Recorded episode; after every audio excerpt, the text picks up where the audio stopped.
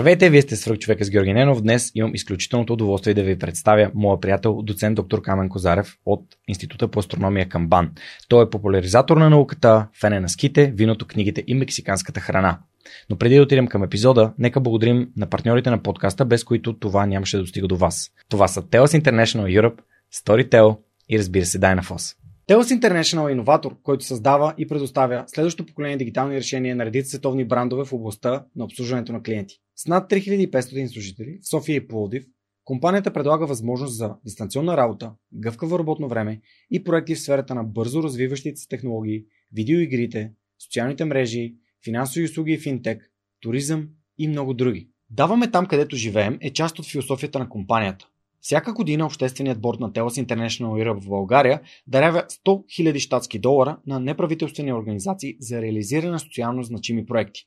Дни на подкрепа е доброволческата инициатива, в която вземат участие стотици служители в подкрепа на различни благородни каузи.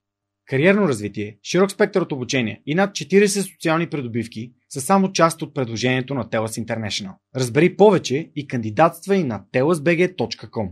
Интервютата за работа се извършват изцяло дистанционно и от комфорта на дома ти. Успех!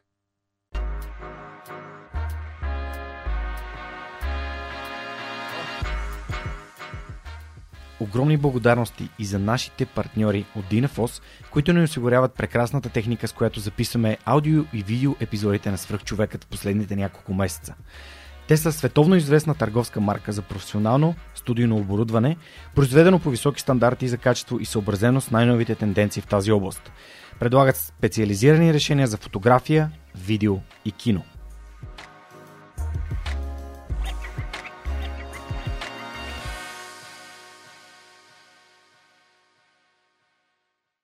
Камене, здравей, благодаря, че приема моята покана Здрасти. и отново си говорим с теб една година по-късно, а, за хората, които не са попадали на нашото, така, нашата първа среща, всъщност беше в а, студиото на Дарик, като Точно. водих кариера за теб и ти ми да. гостува в свръх кариера. А, имам някои въпроси, които съм си взел от предишния разговор, така че ако някой му стане интересно в YouTube, може да намери нашата, така, а, нашата първа дискусия, която е почти половин час и ти разказваш доста, доста интересни неща вътре, включително и факта, че ме зариби да прочита Дион там, а, книга, която много, много ми хареса. А, моля те, представи се с няколко думи на хората, които слушат и гледат свръх човека с Георги Ненов. Първо благодаря за поканата. Изключително ми е приятно да съм тук в това студио, да си говорим с теб. А, какво да кажа, роден съм в София, между другото, но съм израснал в Пловдив и се чувствам пловдивчанин. А, може би е известно на, на всички хора един такъв лек шовинизъм, който има от хората, които са от Пловдив. А, но факт е, че си обичам града. А, започнах да се занимавам с астрономия след а, гимназия. Завърших в Штатите бакалавър и докторантура. А, така че това ми е основното поприще в живота. През 2016 година се завърнахме с моята сега съпруга в България. Работя в Института по астрономия в БАН. Радвам се на живота и се занимавам с изследвания на Слънцето, на активността на Слънцето. Супер. А, нека да те върна тогава назад във времето, тъй като подкаста ни дава възможността да създадем контекст и да, да разкажем на слушателите как изобщо се появи тази любов към науката и mm-hmm. по-конкретно към, към физиката и кога пък а, стана ясно, че а, Слънцето, нали, хелиофизиката ли беше първо или физиката беше първо? А, хелиото беше водещо, винаги е било между другото. Много интересно. А, някакси се, се стекоха обстоятелствата в моя живот, защото всичко започна в Хасково майка ми е от Хасково и аз прекарвах летата в а, а, Хасково при баба ми и дядо ми, естествено. А, но на 50 на метра от нашата къща имаше а, такъв център за работа с деца, тогава пионерски дом го наричаха, където едно от, една от дейностите беше а, астрономически кръжок, обсерватория. И всъщност през летата, всеки четвъртък, мисля, се организираха наблюдения на небесните тела. А, имаше едни телескопи, изкарани навън на една много голяма площадка и ние ходихме с приятелите от махалата, така да кажа, да наблюдаваме Луната, Юпитер. Ам, и, и така малко по малко започнах да ставам редовен. Изключително впечатление, между другото, сега се сещам и направи а, наблюденията на Юпитер. Защото когато ти погледнеш, не знам дали си наблюдавал Юпитер през телескоп, а, обикновено се вижда планетата, която е много ярка и едни точици около нея, които са а, Галилевите спътници. А, Калисто Йо, а, Ганимет и Европа. И там имаше един компютър много стар, все пак това става въпрос 95-6 година, на който имаше една програма, която ти казваше точно къде се намират и всъщност кой спътник виждаш ти в момента.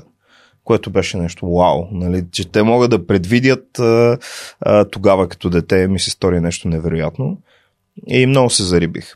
Но всъщност а, след като продължихме а, е, започнах да ходя все по-често, почнахме да ходим на летни лагери, има такива, които продължават все още.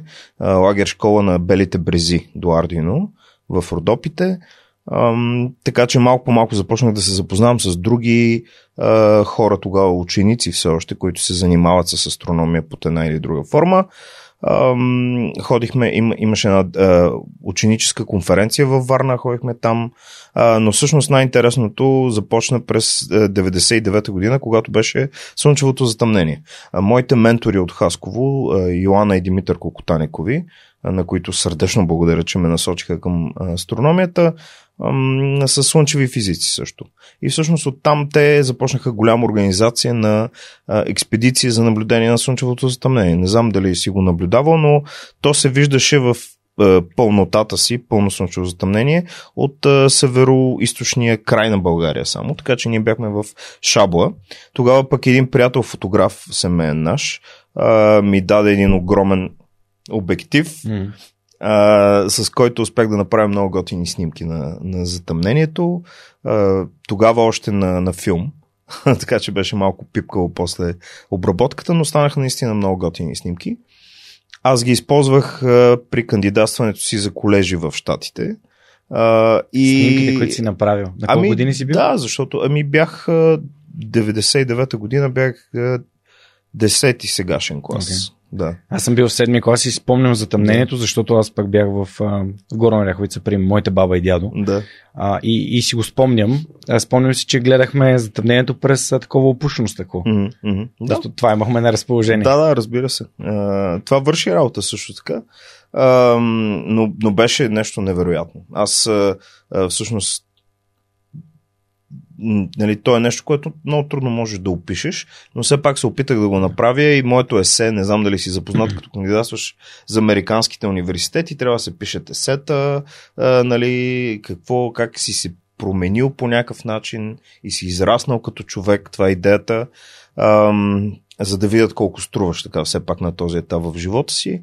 И а, моето есе беше точно за Слънчевото затъмнение, 99-та година. Mm-hmm. А, но също така изпратих тези много интересни снимки на Слънчевата корона и в един от колежите, където кандидатствах, а, се оказа, че един от професорите е ам, преследвач на затъмнение, Eclipse Chaser, казва се Джей Пасаков и е бил на над 60 слънчеви затъмнения от различен вид. Ам, частични, пълни и така нататък. И всъщност там ме приеха. Това беше едно от малкото места, където ме приеха уча и, и просто ме отведе слънцето там. Искаш да кажеш, че това го е впечатлило. Ами е най-вероятно, твоите... най-вероятно да, те разбира се си говорят а, хората, които се занимават с кандидатурите на, на кандидат студентите, си говорят с професорите и така нататък. Възможно е. Mm-hmm. Така си го обяснявам. Никога не съм научил нали, и до днес не знам на какво се дължи, но важното е, че ме приеха там и аз започнах да, да уча астрономия и изобщо не съм се замислил. А в гимназията имаш ли такава идея? Тоест, всъщност, каква гимназия си завършил? Да, завърших английската гимназия в Пловдив, физикова гимназия в Пловдив. Значи, казва, да? много е така. Много различно. Да, кажа, да, да, абсолютно, но а, хората, които гостуват подкаста, имат две основни така потоци от свръхчовеци. Едни, да. Едните идват от Пловдив от езиковата, другите идват от. А, а, Васил Друмев от, Тър, от Търново, Да. природо-математическата. Да. Така че ще започна да си броя в, от кое училище има повече свръхчовеци, да има, освен регистъра на книги и на епизоди, където а, са най-препоръчваните книги, да има свръхчовеците от кои училища са, Да. да се види кое е училището, което е произвело най-много свръхчовеци. Да, това е, това е много добра класация, между другото. Не класация, ми Така и училищата ще имат, разделяне. ще имат а, стимул да, да разказват на своите ученици да. за техни а, така, а, възпитаници, техни алумнита, да. които са били в свръхчовек. да, да, това е Win-win. супер идея, да, абсолютно. Ще трябва да Направо си е бизнес план.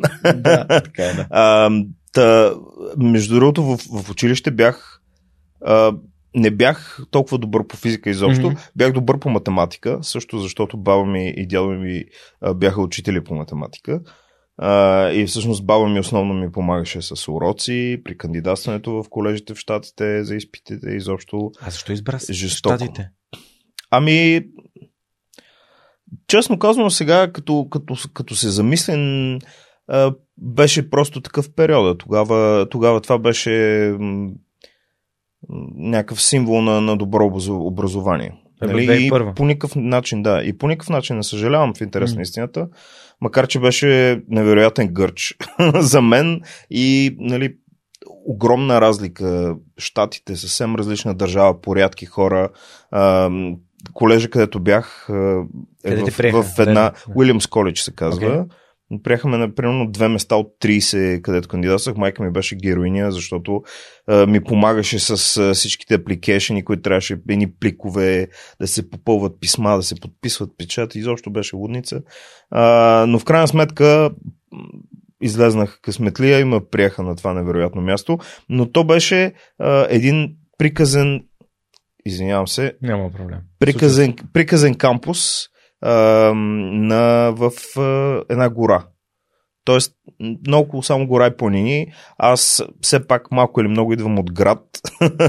Никога не съм живял по този начин и, и, и, и все си мисля, че първите две години бях депресиран постоянно в, в университета, защото а, то се намира в западен Масачузетс. Окей, до Бостон. До границата, да, но от Да, другата страна щата на, на щата, да, да, да, да. Ам, но така, и, и всъщност да, бях почнал да казвам, че в, в училище не бях изобщо толкова добър а, по физика.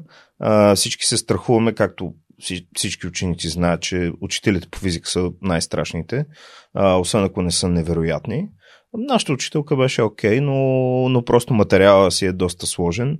А, и, и все казвам, че физиката я научих когато правих докторантура. Защото то винаги има какво да се научи, разбира се, но тази, а, тази интуиция, това вникване, а, този а, начин на мислене, който те кара да, да започнеш да, да раздробяваш даден проблем на части и да ги анализираш малко по малко, наистина ми дойде в, а, по време на докторантурата. През първите две години получихме уникална, уникална подготовка, но за това ще стане дума, може би по-нататък. Добре, всъщност искам да те върна на, на, основата. Математиката ли е основата на добрата физика? Не, за мен интуицията е основата на, на добрата физика. Физиката е основата на добрата физика, общо М. взето.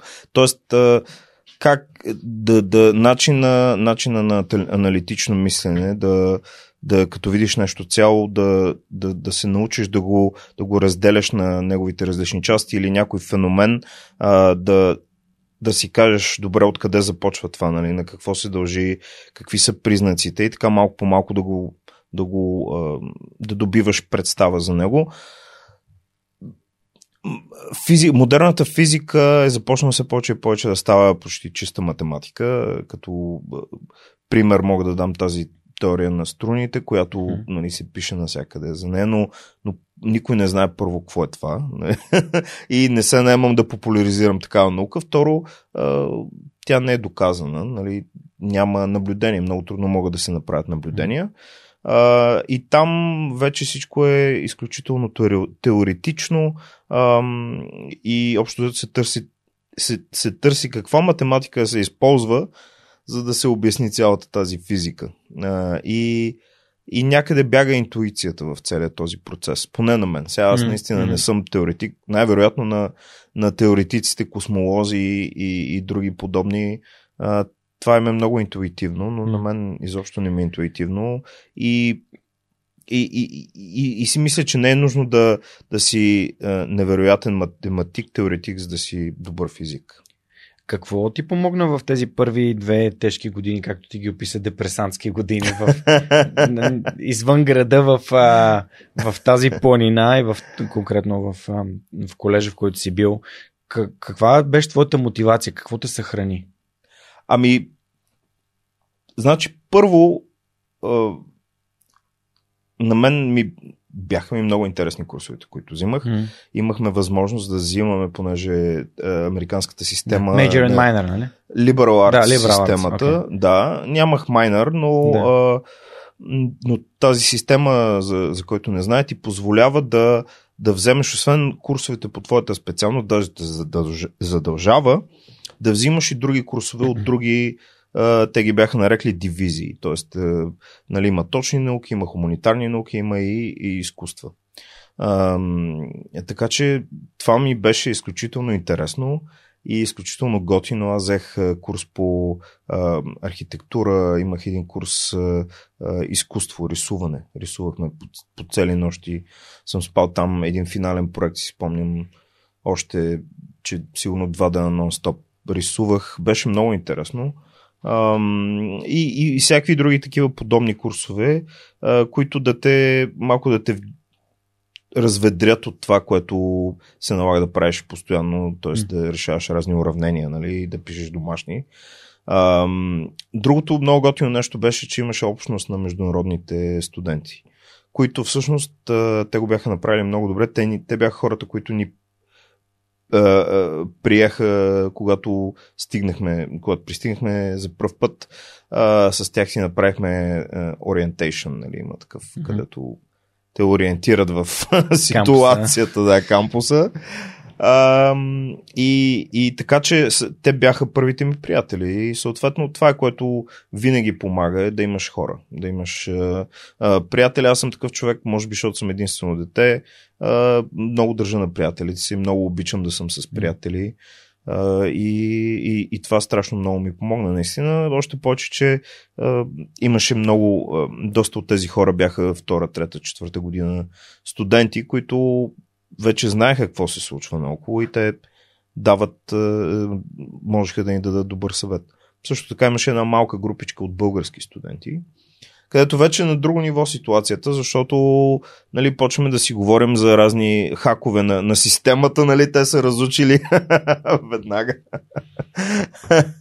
къде работят а, а, столовете до по-късно, нали, откъде можеш да си изнесеш нещо, ябълка, банана и такива, някакви дребни неща, но, но, нали, но по-български, както се казва. Добре, тук веднага моят въпрос е, излизаш от България, място, което не, не се така славим като най-толерантните хора на света и отиваш в една супер мултикултурна среда. И това какво, как промени твоя мироглед, как промени твоя възглед към различните хора? Защото пътуването само по себе си много отваря хоризонтите на хората и Да. аз самия, когато попаднах в Англия за първи път, ми направи изключително силно впечатление как, как хората гледат един на друг по различен начин, отколкото в България. А на тебе като един така тинейджър на 19 години, Да. попадайки в тази среда, как ти се отрази? Ами, не знам, аз мисля, че никога не съм бил расист, сексист или нещо е такова. Никога не съм си мислил по такъв организиран начин за тези неща. А, и, и просто съм приемал хората около, около себе си. Особено когато попаднеш на едно такова място, където наистина те се стараят да има а, повече представителство от а, черноко. Особено в а, Североистока, където много, по, много повече хора са бели, mm-hmm. Отколкото южните щати, да кажем. А, особено в а, такъв един богат колеж. Все пак това е колеж, който е а, номер едно Liberal Arts колеж, вече не знам колко години подред. И а, нали, те се стараят да не е някакъв клуб за, за бели богати хора. Мгм. А, и, и затова, всъщност затова и аз съм там. И, дали, и затова именно приеха и всички други международни студенти. Ам, Но общо зато е, седях и попивах е, и, и малко по малко научих е, тяхния начин на, на възприемане на, на другите хора просто, нали, да, mm.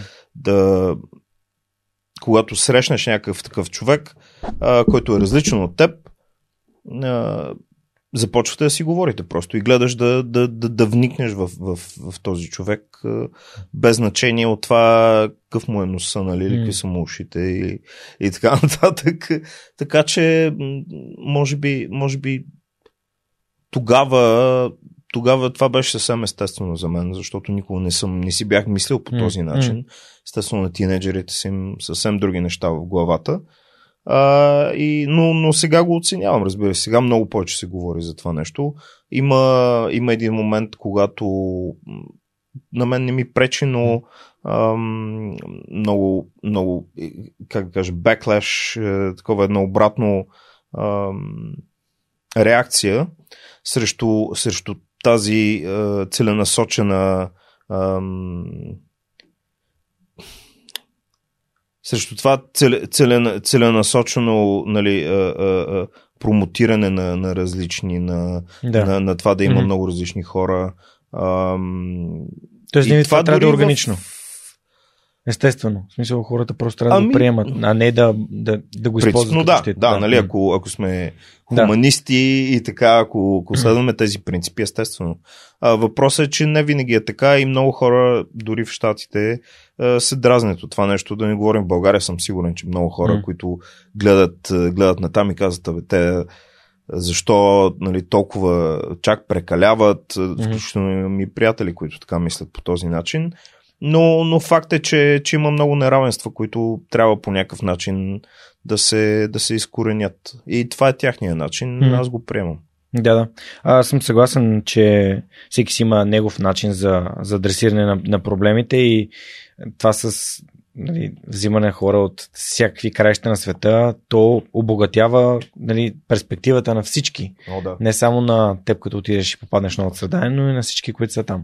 И също така е, е, е много готино 15-20 години след това да кажеш, а имам приятел в Парагвай, да, да, да ходим на гости. Нали? Да, така. Това е страхотно просто. Няма Абсолютно съм съгласен. Добре, а след какво... Намери ли си работа там? Как намери първата си работа? Какво се случи след тези две години в, в колежа? А, четири години. Да, защото каза, първите две сте били тежки, да, затова казвам. да, да.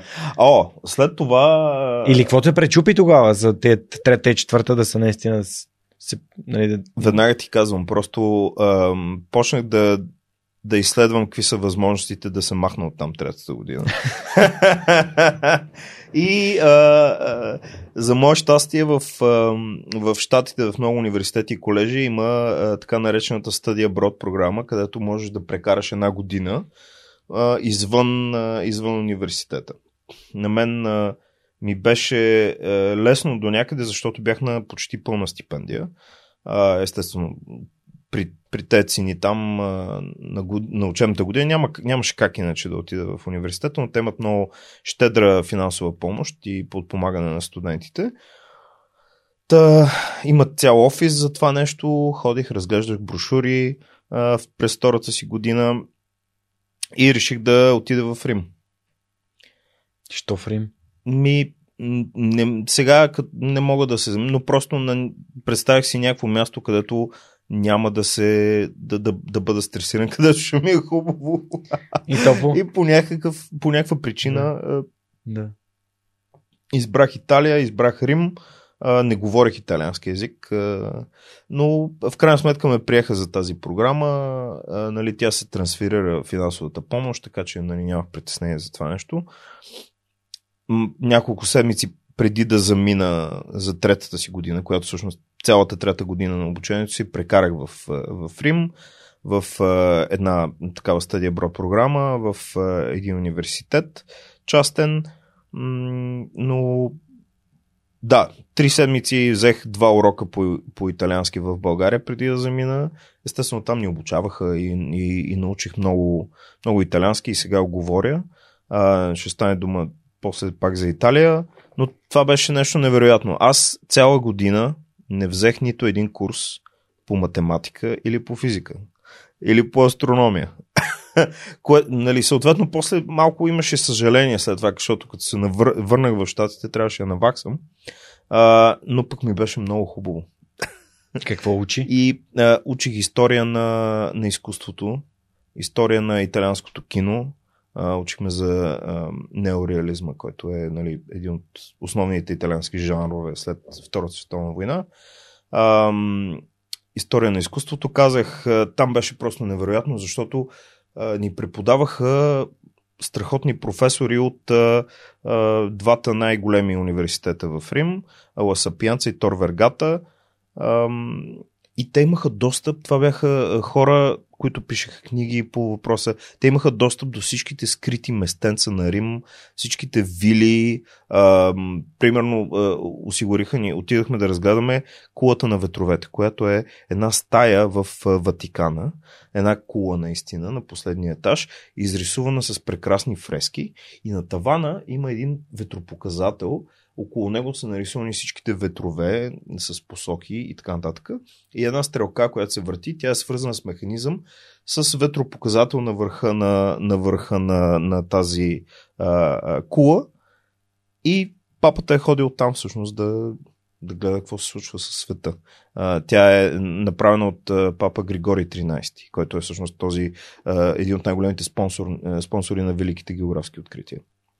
А, така че имахме изключителен а, привилегирован достъп до, до някакви такива много интересни местенца.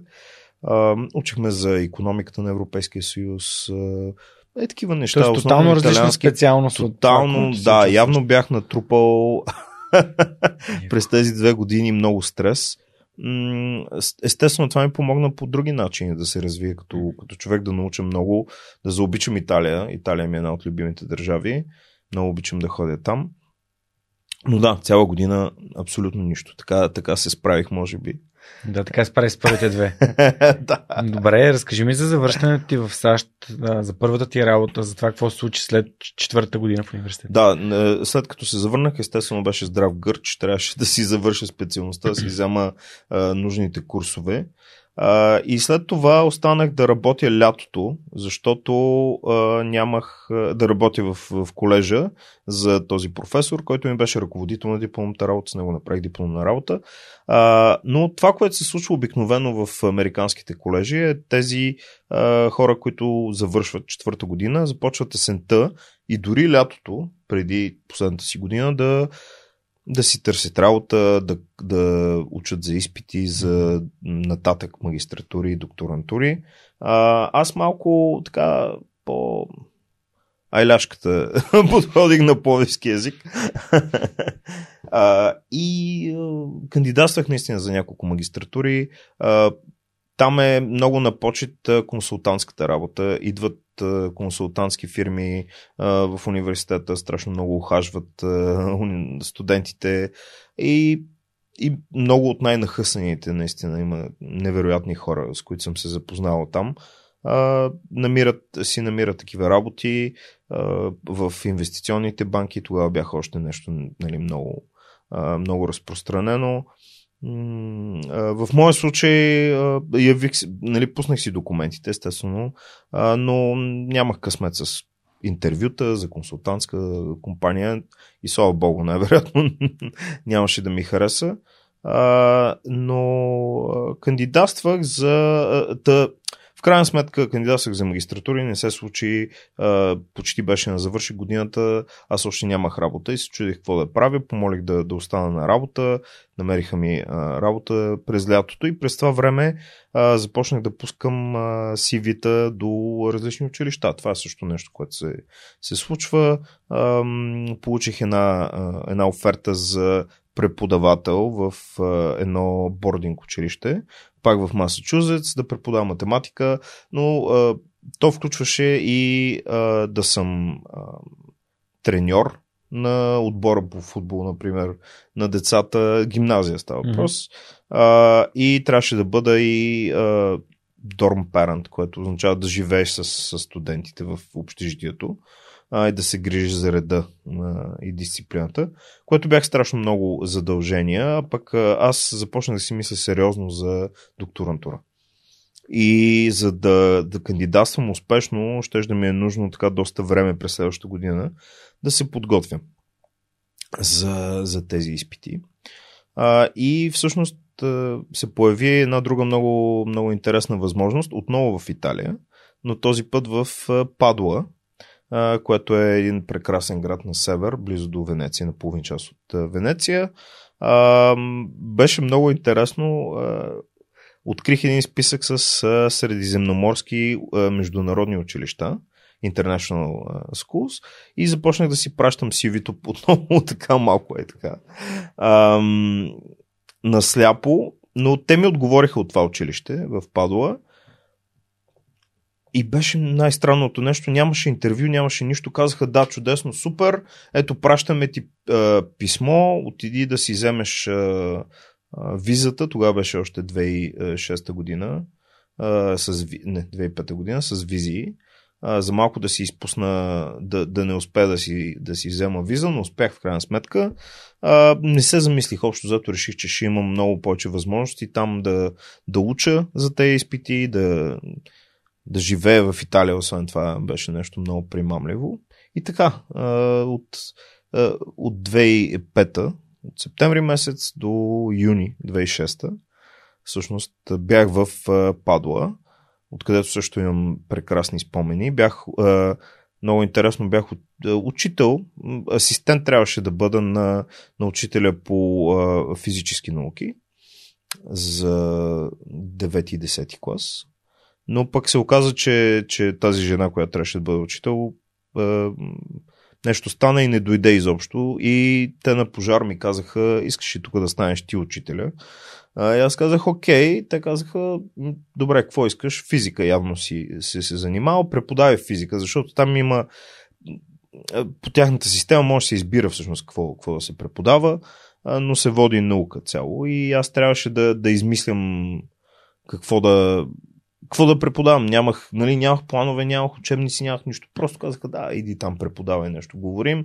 И аз много се зачудих, реших да започна като най-лесно за мен, да им дам на, на учениците някакъв научен проект да правят. Им казах, добре, нали, измислете нещо интересно, с опит физически и така. И просто резултатите бяха невероятни. Имах а, едни, а, двама ученици, които решиха да изпробват колко а, при какъв, е, каква сила на звука, когато слушаш на, на слушалки, вече няма да можеш да чуваш.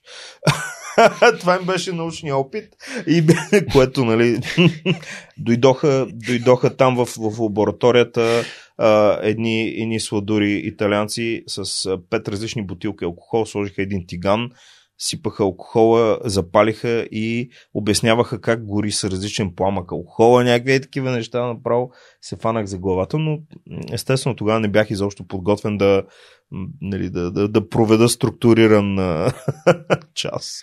Малко по малко се оправиха нещата и математика преподавах, така че и всички беше много интересно. Да, да. да, слава богу. Но да, беше много интересно. Един от другите експерименти беше е, така известния компакт диск в микровълнова форма, нали, където просто го пуснаха и го снимаха това нещо. И, и това им беше е, презентацията. Всички трябваше да презентират нали, какво са направили. Какво научи от времето, в което беше преподавател? Ам... Нещо ли взели си специално? Не, някакво така знание или умение? Или опит? Ами, да, може би. Сега аз винаги винаги ми е харесвало това нещо. Ам, но, но се научих да бъда търпелив и да обяснявам, да се опитвам да обясня едно и също нещо по различни начини, защото хората се учат по различни начини. И, и да, особено когато се налага да се занимаваш с ученици 7 до, до 10 клас, там ситуацията е много, нали, трябва много да ги, да им събираш погледите по някакъв начин. А, и така опитвах се да съм, нали, да не съм толкова а, твърд и лош с тях, но също времено да ги накарам да, да учат. А, те не бяха глупави деца, така че мисля, че са се справили. Също така направихме много хубави приятелства с другите, а, другите учители те бяха основно англичани, американци, канадци, mm. понеже е международно училище. Там има една база в Виченца, наблизо американска, имаше и американци ученици. Беше изключително интересно, наистина. Беше много, много, много готино. Използва възможността да развие италианския допълнително. Mm. и така. Но да, може би, може би това да, да бъда търпелив, да, да обяснявам да се опитвам да, да обърна внимание на колкото може повече хора, които имат а, някакви въпроси или нещо не са разбрали.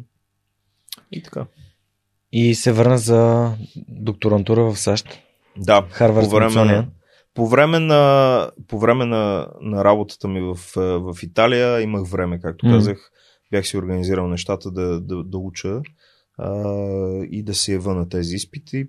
Приехаме в Бостонски университет, mm. всъщност. Mm а, и, и така от 2006 година всъщност започнах там. А, Бостън ми е едно от любимите места. Там мога да кажа, че там изкарах студентския си живот.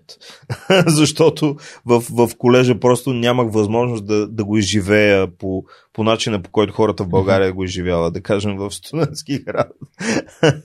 Но по време на докторантурата определено а, а, си изкарах страхотно. А, да, бях от 2006 до 2012 година всъщност в, в Бостонски mm-hmm. университет. А, моя м, ръководител, Нейтан Швейдран се казва, а, страхотен човек, просто а, това е най-работещия човек, а, такъв работохолик аз никога не съм виждал, а, което може би малко ми се отразило. А, но няма как да, той просто а, Хем беше много, много такъв спокоен, няма проблеми, всичко ще бъде наред. Хем тук това трябва да се свърши, това трябва да се свърши, това трябва да се свърши. Но, но най- нещо, което му благодаря, за което е, че ми даде отговорности от самото начало. ми даде отговорност. Той движеше някакви многомилионни проекти. относително млад беше, може би колкото сама сега беше тогава. и, и, и, и бяха екипи от различни институции. Той всъщност ми даде а, възможността да, да ръководя срещите, които имахме. Тоест бях нещо като project manager, което нали, от, от негова страна е, е, е как да кажа, някаква досадна длъжност, може би, която трябва да се върши, но, но за мен беше страхотен опит, а, който, който придобих. А, научих си да, да програмирам. А, защото трябваше един, той работеше по един много така сериозен модел на ускорение на високоенергетични частици и, и малко по малко се научих да програмирам. Курсовете бяха изключително сериозни. Професорите са много добри там. И така, малко по малко вникнах, нали, влезнах в, в света на голямата астрофизика и на там, където се случват сериозните неща, големите открития, страхотни мисии, с които се занимаваха много хора от, mm-hmm. от нашия факултет. И те продължават. Между другото, в Бостон има един много сериозен център за ам, развиване на, на космически технологии а, и за създаване на наносателити. А, даже един от моите колеги тогава по докторантурата сега е професор там и се занимава точно с такива неща. Няко. Така че много, да, много интересно. А, а в а, този факултет всъщност те се занимаваха с наблюдения на а, га, активни галактични ядра, което нали, това са милиони светлини години. Това са тези а, галактики отдалечени с едни огромни черни дубки в центровете, с едни а, джетове, които излизат от, от тях. И се стигне до наблюдение на ионосферата и на горните слоеве на, на неутралната атмосфера. Тоест, занимах с абсолютно всичко тези хора. И, и, и беше много интересно, защото имахме а, Journal Club, когато се събират всички един докторантите, всъщност бяхме задължени да поне веднъж в, а, в семестъра да представим статия, която се определя от от ръководителя на семинара. Той каза, ето това е статията за следващата седмица, ти трябва да я представиш и ти всъщност влизаш, четеш тази статия, четеш всички други статии, които са към нея, опитваш се да, да вникнеш в, в, в графиките, които се представят Мгм. в резултатите, контекста. И това изключително много ни помогна на всички, според мен, да, да се научим да, да четем а, научна литература, а, такива статии, защото това е адски важно и, и това е начина по който по някакъв сбит, а, такъв, а, в някакъв сбит формат да предадеш цялата информация на, за, за дадено откритие. А, всъщност, след, след Боснански университет, а, какво, какво още имаше за доучаване? Как, как, както ми го разказваш, очевидно, нали, това е голямото учене. 4 години в колежа, Да. след това още 6 години в, в Боснански университет. Да, да, почти да. Ами, а, 2012 година всъщност завърших, но от 2010 година моя ръководител се премести в един друг университет М. в Нью Хемпшир. А, той ми каза, нали, ела, но на мен Бостън много ми харесваше, ако трябва да съм честен. А, и казах, не може ли просто да, да продължим. Ти ще си бъдеш там, аз, си, аз съм тук. А, тогава вече след 4 години в, в а, този университет, бях станал много по-самостоятелен, така че това не беше проблем. Вече имах идеи какво да, с какво да се занимавам. А между другото, само да вметна 6 години са, защото а, те обикновено започват докторантурите след бакалавър. Тоест първите две години Като магистратура. Да, само че на едно и също място, за да си знаят, нали, че са те обучили правилно, че, че, че всичко е точно.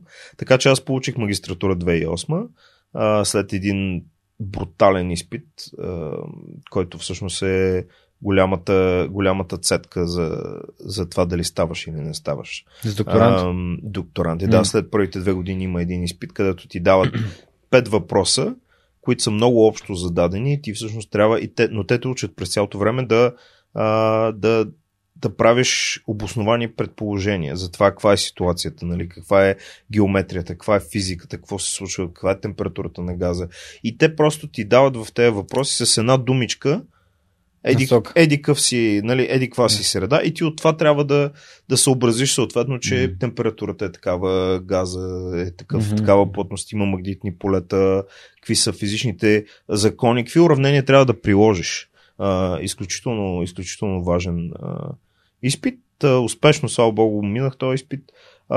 И, но 2010 година вече бях много по-самостоятелен и бях започнал да, да работя по един проект съвместен с колеги от Харвард Смитсониан. Всъщност покрай една инициатива на моя ръководител, където той искаше да събере всъщност всички много в бостонска околия, така да кажа, които се занимават с изследване на Слънцето и на, и на междупланетното пространство. Така че имаше една поредица от срещи, семинари, статии се писаха и малко по малко започнах да се запознавам с хората. Тогава започнах да се занимавам по-активно с слънчеви наблюдения телескопични. Съответно в Харвард Смитсониан те управляваха де-факто този телескоп, така че имаха директен достъп до всичките данни, започна като нещо, нещо като колаборация. И всъщност, според мен, той просто прехвърли парите, които бяха по, от, към Бостонски университет за мен, нали, за да мога аз да, да работя като стипендия и така нататък на, към Смитсониан. И продължих малко по малко да, да навлизам там и да работя с тях. Мгм. А, и след като а, а, бях почти завършил вече 2000 2012, спечелих една много престижна стипендия за, за хелиофизика, за, за специализация, постдок, нали, постдокторантура. А, така че от 2, а, тя беше двогодишна, 2012-2014 а, те ме приеха там. Сега като си донесеш собствените пари, никой няма да ти каже не. така че а, работих с, с групата тогава по, по много от нещата, които работя и сега по слънчевите а, слънчеви изригвания, как се ускоряват частиците до много високи енергии в ударни вълни по време на слънчевите изригвания. И така, човек винаги, винаги се учи, няма как. Малко по малко, но придобиваш нови умения. В никакъв случай не мога да кажа, че само докторантурата ме е подготвила за, за моя професионален живот като, като хелиофизик и астрофизик. Трябва постоянно да, да трупаш нов опит. В какъв момент реши да се връщаш към България? А, 2013 година, а, лятото. Да. Ако се... искаш, може да ни върнеш една идея назад, нали? Да. Всъщност, как в Бостън намираш нали, българка и всъщност не ставате гаджета, съответно на тя да, да, да, да, да, да, да. Ами. А... Защото в Бостън Ами в Бостън е пълно с българи, но, но те не са така компактно разпределени, мога да кажа, както mm. примерно в Нью Йорк. Mm. Защото в Нью Йорк общо всички са в Манхатън. Или най-готините, хайде така да кажа. а, докато в Бостън там е доста по-разпръсната работата. Има много повече а, предградия, различни mm. градове, хората правят различни неща. Но ние се запознахме, нали, студентите и докторантите са в едни среди и общо да се познават всичките, които са българи. А, тук не беше такъв случай изобщо, беше много интересно. Лятото 2013 година ми писа един приятел.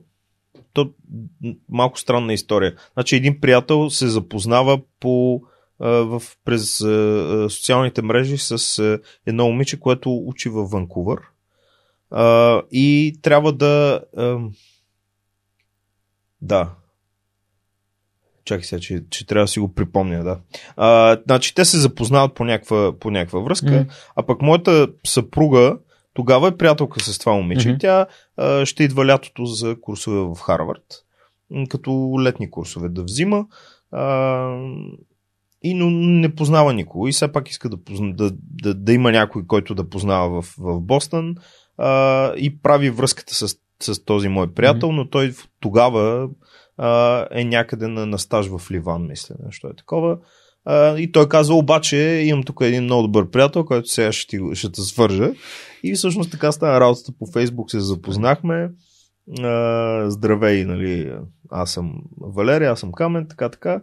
А, и организирахме един а, плаш. Точно тогава се поканих да дойде. Не се познахме изобщо. И така, общо зато оттам, оттам тръгна работата. Да. Малко по малко романтика, разходки из Бостън и така. А, след това тя си се върна в Ванкувър да завърши образованието си. А, пък аз останах, но тя дойде следващата година, след като завърши се премести в Бостон за няколко месеца при мен. И накрая решихме, казах един ден, абе, какво ще кажеш да, да се приберем към България? Знаеш колко е хубаво там. и така малко по малко, тя не знам дали беше готова в началото, но, но прегърна идеята и а, не съжаляваме изобщо. Mm. Много, много ни е добре в момента. Много интересно, изключително динамично е. Кажи ми, всъщност, от гледна точка на това образование, това време, което си прекарал учейки в САЩ и работейки това, което очевидно е твоята мечта, да занимаваш с хелиофизика. И а, като се прибра в България, какво се случи? Защото а, да, аз също съм живял навън, прибирал съм се. Има моменти, в които съм бил разочарован от това, което виждам тук. Има моменти, в които това ми е липсвало. Знам, че то е малко такова контекстуално. Да. И е bittersweet, да, абсолютно може да бъде всички цветове на дъгата тук да се пребереш. Абсолютно, да. Абсолютно. А, ами, да започна там, значи причината, а, една от причините да се приберем е, е, е да бъдем близо до приятели и до роднини. Mm до семейството, за което нали, няма какво да кажа повече. Няма, не мога да съжалявам за това нещо, че сме се прибрали. А, нещо, което забравих да спомена е, че аз 2012 година, мисля, прочетах в една статия на Капитал за ам, програмата Космически предизвикателства и за свръхчовека Райчо Райчев, който а, тогава точно започваше тази програма. На мен ми се стори адски интересно. Не бях чувал нищо такова да се случва в България преди това. Uh-huh. И веднага му писах имейл. Той каза, добре, супер, дали ако искаш да помагаш, заповядай. И всъщност от тогава започна нашата съвместна работа. Аз от Бостън правех презентации, намирах хора, които да правят презентации, mm. водих упражнения, помагах с каквото можех. Така че ние имахме тая връзка, когато, която и до днес имаме. И, и когато се прибрахме в България, всъщност аз няколко месеца работих повече от половин година работих с него по програмата. Всъщност, когато се прибрахме, ние си прибрахме в септември месец, веднага започнах да се занимавам с, с Space Challenges, тази програма. Ам, така че това е едно от нещата, което вече беше на място, когато се прибрахме. А, разбира се, трябва, трябва да, си, да си опечеш нещата. Не препоръчвам на никого ей така просто да каже един ден, да, прибирам се, каквото ще да става. Нали, и, и в никакъв случай не е било, не е било така с, с нас, с мен. А, аз си бях организирал и работех си по, по един друг проект, който бях спечелил и просто се разбрах с моите а, шефове а, и хора, шефове, защото, да, не искам да казвам шефове, защото mm. учените сме малко така, всеки си е за себе си малко.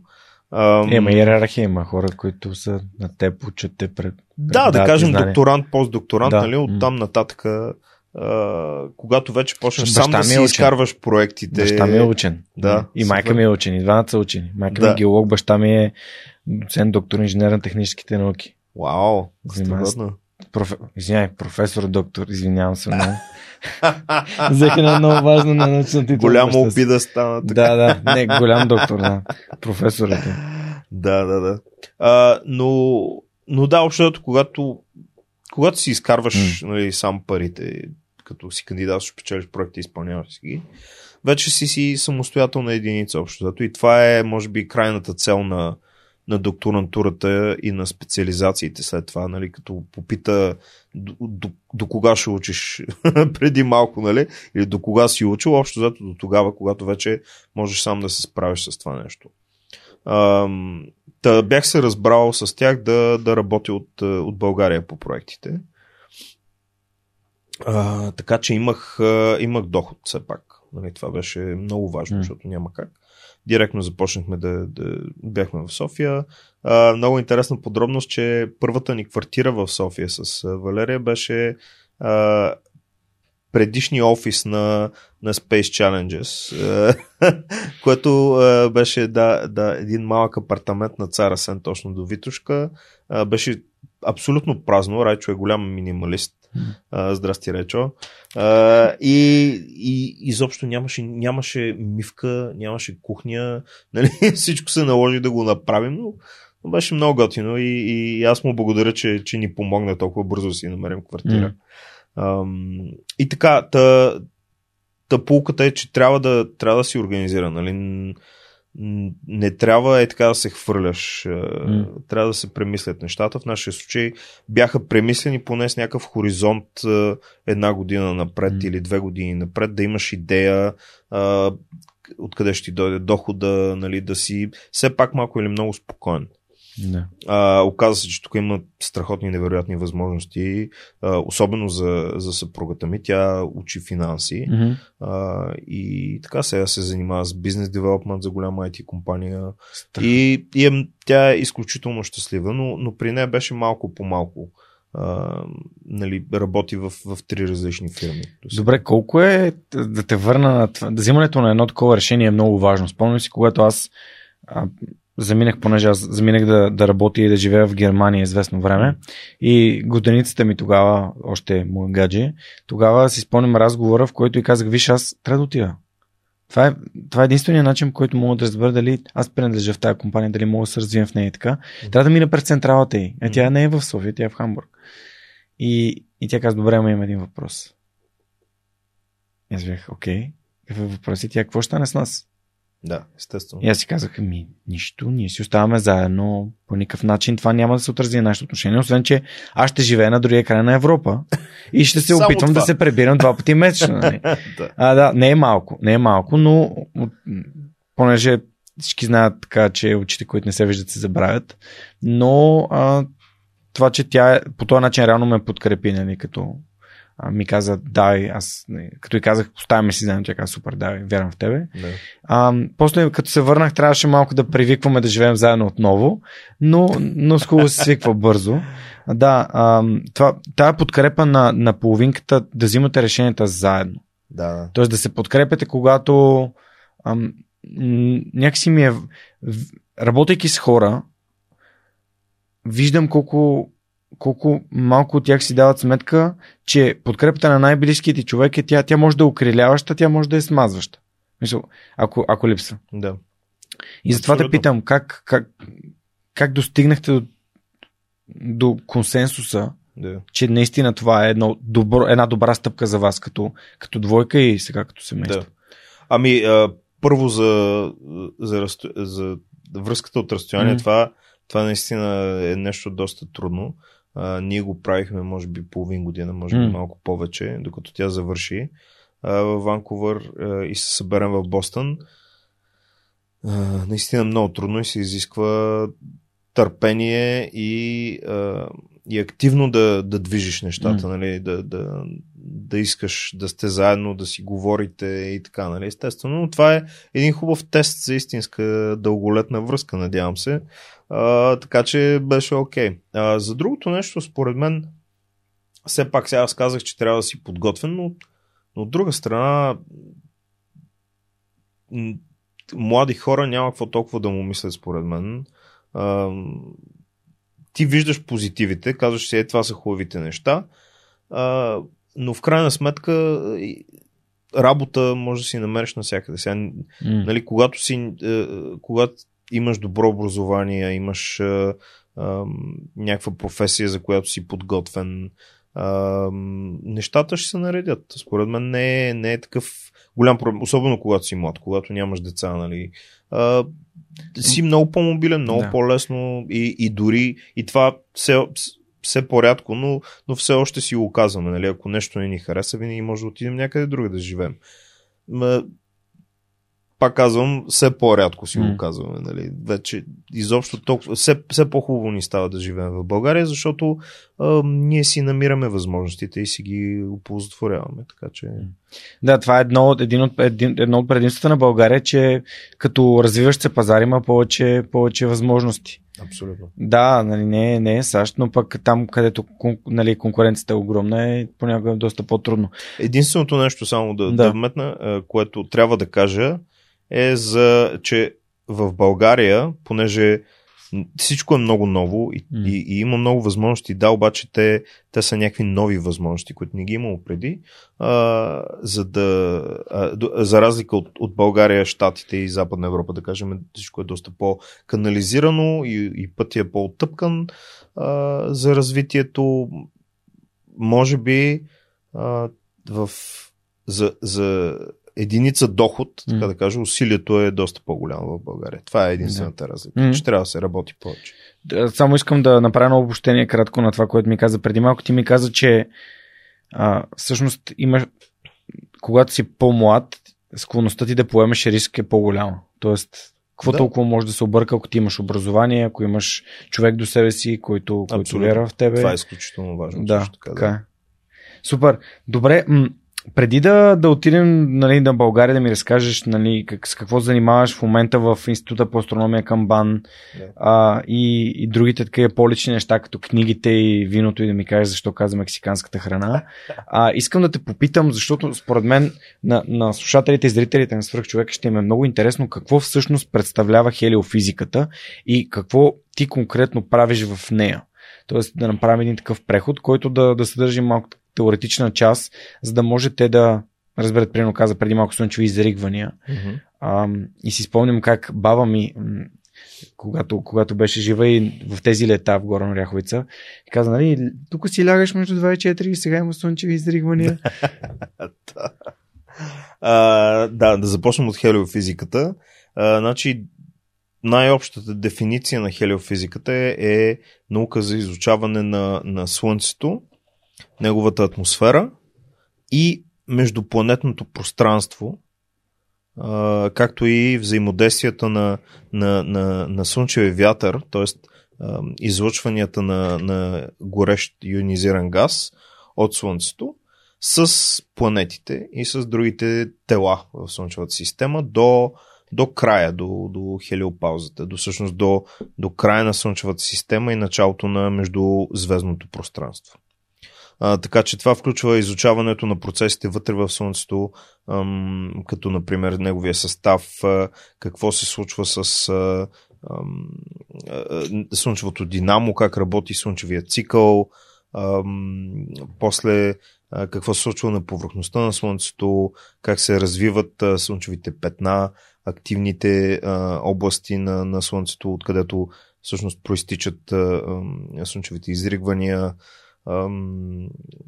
как си взаимодействат магнитните полета, какви са магнитните полета в, на, на повърхността и в атмосферата на Слънцето. Оттам нататък слънчеви, самите слънчеви изригвания, за които казах, които са всъщност едни такива епизоди на импулсивно освобождаване на магнитна енергия в кинетична енергия, т.е. в изхвърляне на огромни милиони тонове и милиарди тонове горещ ионизиран газ, плазма, с температури 1 милион, 2 милиона градуса в междупланетното пространство, извън Слънцето, освен, освен този, тези огромни облаци, които се изхвърлят, се произвежда и много светлинна енергия, т.е. превръща се mm. магнитната потенциална енергия се превръща в светлина в целия спектър, но основно в ултравиолетова светлина, която са светлината с най-голяма енергия на, на фотон и, и рентгенова светлина също, гама лъчи и така нататък.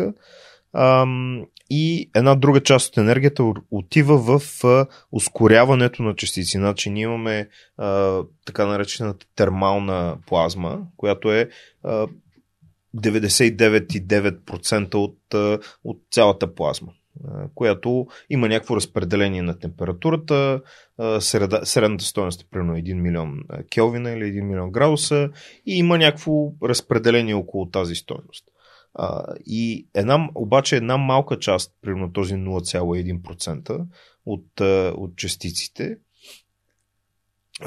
стигат до много-много по-високи енергии да кажем 1 милион пъти, 2 милиона пъти, 10 милиона, 100 милиона пъти по-високи енергии от тези на термалната плазма, в която е mm. повечето от атмосферата на Слънцето. Тя ги наричаме високоенергетични частици. Те са по-специални, защото се стига до тези енергии в специалните процеси на ускоряване на ферми, основно са, са тези процеси, така се наричат. И това ускоряване се случва в или при слънчевите избухвания, които са, се случват в активните области много ниско в атмосферата на Слънцето, когато пак по, по време на освобождаването на тази магнитна енергия, или се случва в ударни вълни, които се образуват, когато се изхвърля този облак от, mm-hmm. от плазма с скорости 1000-2000 км в секунда. А, нали, Тоест много-много бързо. И когато ударна вълна как се образува, когато нещо се движи с скорост по-голяма от местната скорост, която се предава информацията. Така че много често се получават тези а, ударни вълни. Те са намагнетизирани. Цялото това пространство има магнитни а, полета и по законите на Максуел за, за електромагнетизма а, тези частици, а, понеже ударната вълна е една много рязка бариера. Много рязко се сменят стоеностите на температурата, на плътността, на магнитното поле. Частиците, когато минават от едната страна в другата страна, те виждат голяма рязка промяна и цял, по законите на Максуел това се това е еквивалентно на електрич, електрическо поле, което директно ги им придава енергия mm-hmm. от, от тази смяна на рязка смяна на, на, на, на параметрите на плазмата. Всъщност аз се занимавам точно с това нещо. Mm. От там нататък споменах за слънчевия вятър. Слънчевия вятър е, е тази плазма с много високи температури, която се излъчва през цялото време mm. в различни посоки от Слънцето и тя облива цялата Слънчева система, всички планети и така нататък. Това също се изучава много активно от хелиофизиката. Не само плазма, а и магнитни полета постоянно излизат от Слънцето и затова се казва вятър всъщност. Mm-hmm. Ам, и после те, когато стигнат до, до някоя планета, да кажем Земята, си взаимодействат с магнитното поле и магнитосферата а, на, на Земята. Магнитосферата е този балон, който се създава от магнитното поле, поле на Земята, което устоява на постоянния натиск, постоянното налягане на слънчевия вятър.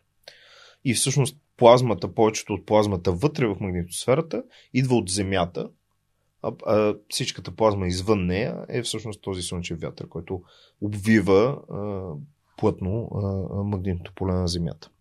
И когато има а, слънчево изригване, този а, огромен поток от плазма, този облак, милиони тонове, се движи с голяма скорост към, а, към Земята, да кажем. Тази комбинация от висока плътност и висока скорост а, се превръща в едно много така един импулс на налягането. И, и всъщност това, което се случва е, е то свива, когато този облак се блъсне в магнитосферата на Земята, той свива магнитното поле много рязко. Mm-hmm.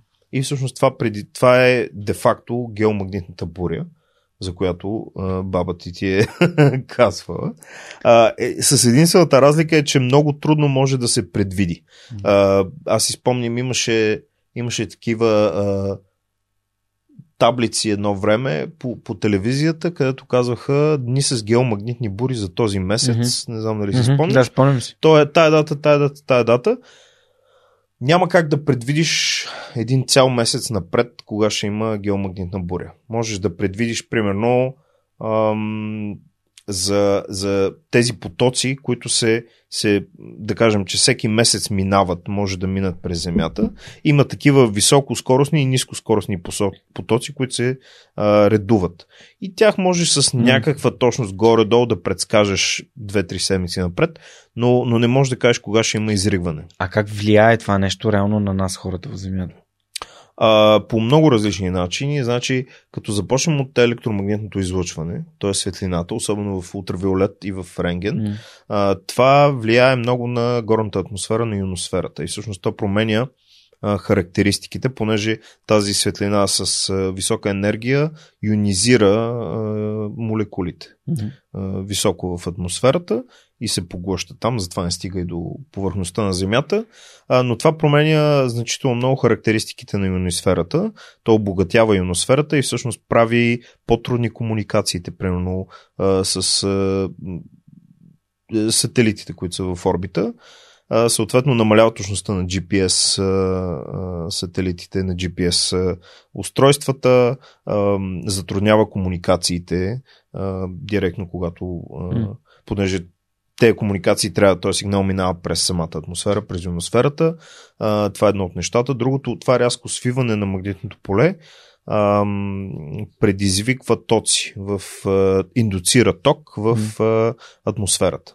И също така тези, тези тоци са на различна височина, но когато имаме примерно един далекопровод с голи жици, mm. този ток може да, да, да индуцира допълнително високо напрежение и, и силен ток по тези далекопроводи, което може да се отрази на, на, на трафопостове, трансформатори mm. и така нататък.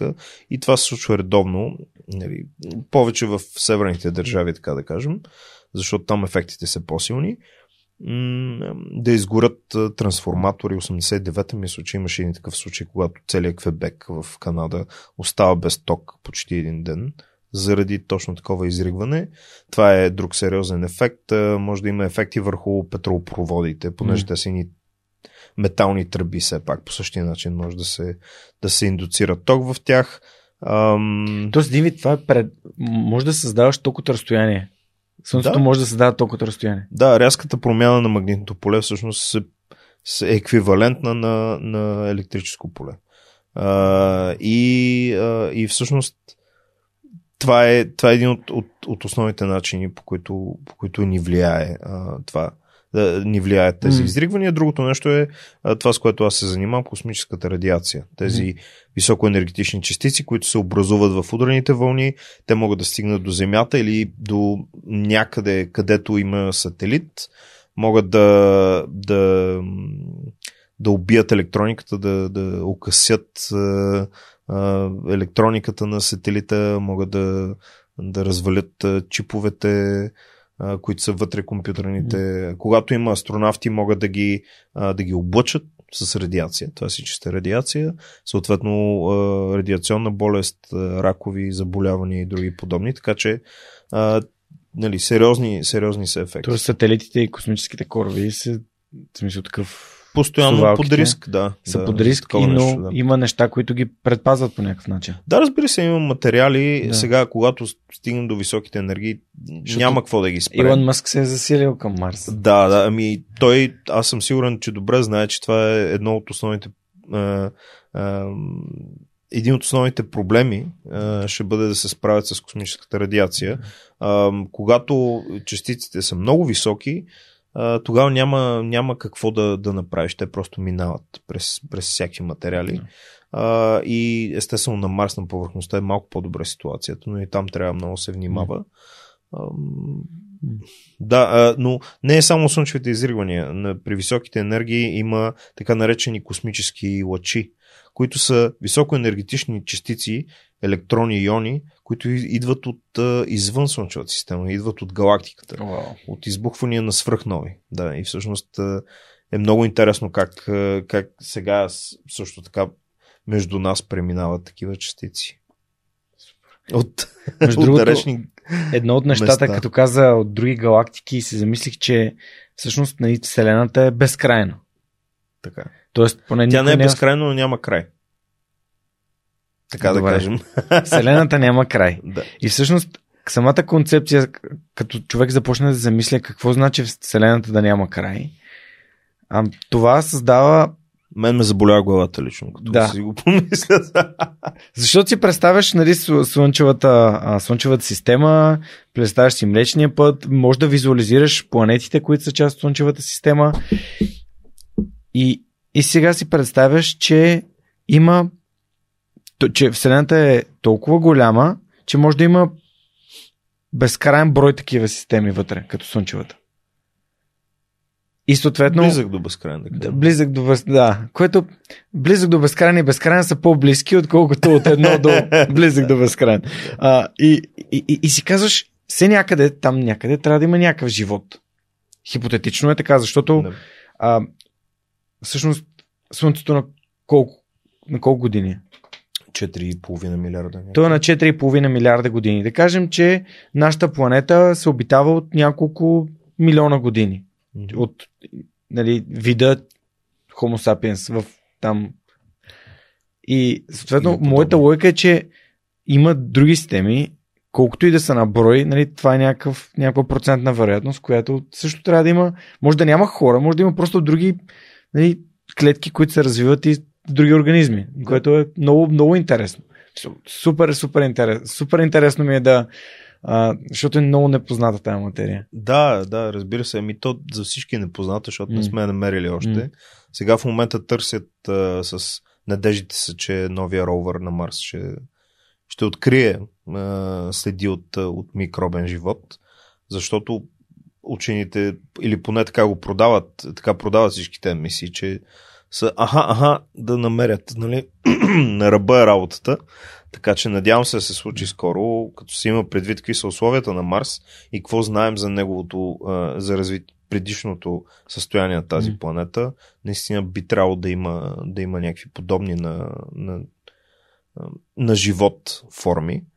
А, така че надявам се, надявам се съвсем скоро да разберем. Като цяло, аз винаги цитирам Карл Сеген, който казва, mm Нали, ако, ако няма толкова е огромна Вселената, че ако няма живот, е такова, такава загуба на пространство. Състояние на пространство. Да, абсолютно. така е. а, няма как да няма при положение, че. А, а, а, а и също така има предвид, че нашия начин на мислене от, от, се обосновава на нашата интуиция. А, нали, колкото повече планети намираме, те вече са хиляди, все повече се убеждаваме, аз лично все повече се убеждавам, че, че задължително трябва да има някакви други форми на, на живот. Както и да изглежда, нали, каквото mm. и да представлява. Или интелигентност, нали? Това, като говорим на, за живот, може би някаква форма то, на интелигентност. Ми, то, всъщност, моята логика е, че ако така погледнем назад към нашата планета и ако всичко е започнало от една клетка, която е започнала да се дели и да се развива спрямо различната среда, в която е фигурирала, да имаш интелект, това значи реално да, да, да бъдеш адаптивен към, към средата. Да, да. Нали, да, в най-стрикната форма живота животни означава а, генетична информация, която Да. можеш да предадеш на, нали, На тоест, следващото поколение. на следващото поколение. Нали, това е. А, Много което, което е, да кажем, интелигентност под някаква форма.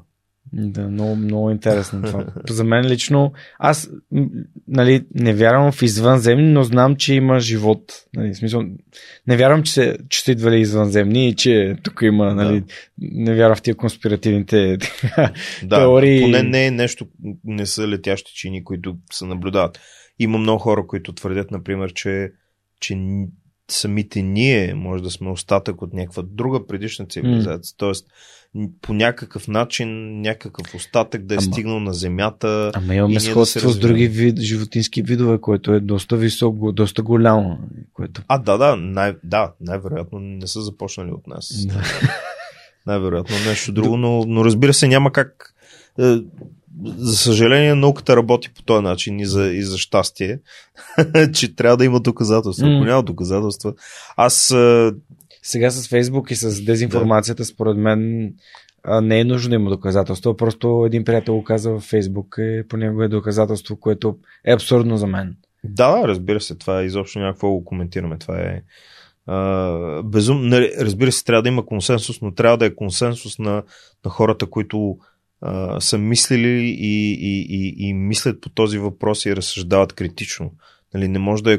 Така работи и науката, всъщност. Нали, а, всички тези закони, които казваме, да, така е. Всъщност, една група хора, които са мислили много дълго, се събират и казват, еми, да, изглежда, че работи, това е нашия консенсус, така че за сега, нали, това, е, това са законите на, на Вселената. След това идва някой друг, казва, не, чакайте, вижте, тук нещо е различно и малко по малко нагласите на хората се променят. Нали? Това беше революцията Коперник, е, е, Джордано Бруно и така нататък.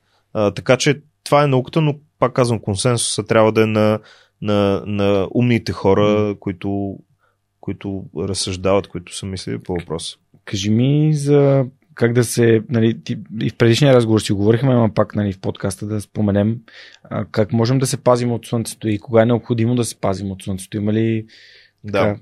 Това според мен е важно, защото все пак Да. Слънцето като най-голямата сила в нашата система и като носещата живота, реално, тъй като нали, топлинната енергия и слънчевата ни позволява да живеем, ам, е и доста голям бич, ако сме невнимателни.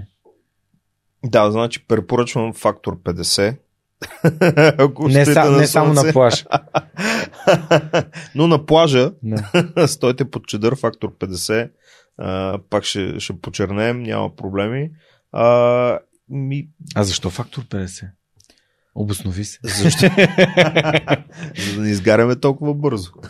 да. а, ами не, да, какво значи да се пазим от слънцето? Освен, освен да си пазим кожата от слънцето М. на земята, нямаме някакви други И, и зрението да не гледаме големи. Да, естествено. Да. Разбира се, разбира се. А, но, но то си були като погледнеш, така че хората, надявам се, имат Има една много яка поредица за, за Земята и там това, което ти разказа за атмосферата е доста добре обяснено, че всъщност атмосферата пази Земята толкова много от, именно от а, тази космическата радиация и Абсолютно. от тези слънчеви изригвания, Да, да. да. като м, просто като, като един щит и всъщност без атмосферата ние сме тотално нали, загубени. Да, и не само атмосферата, но това магнитно поле, Да, което аз казах, поле. то освен, че, че се свива, когато дойде а, слънчевото изригване, огромните облаци от плазма, а, той всъщност пречи на атмосферата да, да се изпарява, да, да бъде отнесена от този същия слънчев вятър, защото това се случва в момента на Марс. И ние мислим, че понеже Марс няма а, достатъчно маса, а, той не може да, тази планета не може да задържи а, атмосферата, както Земята може да задържи атмосферата си.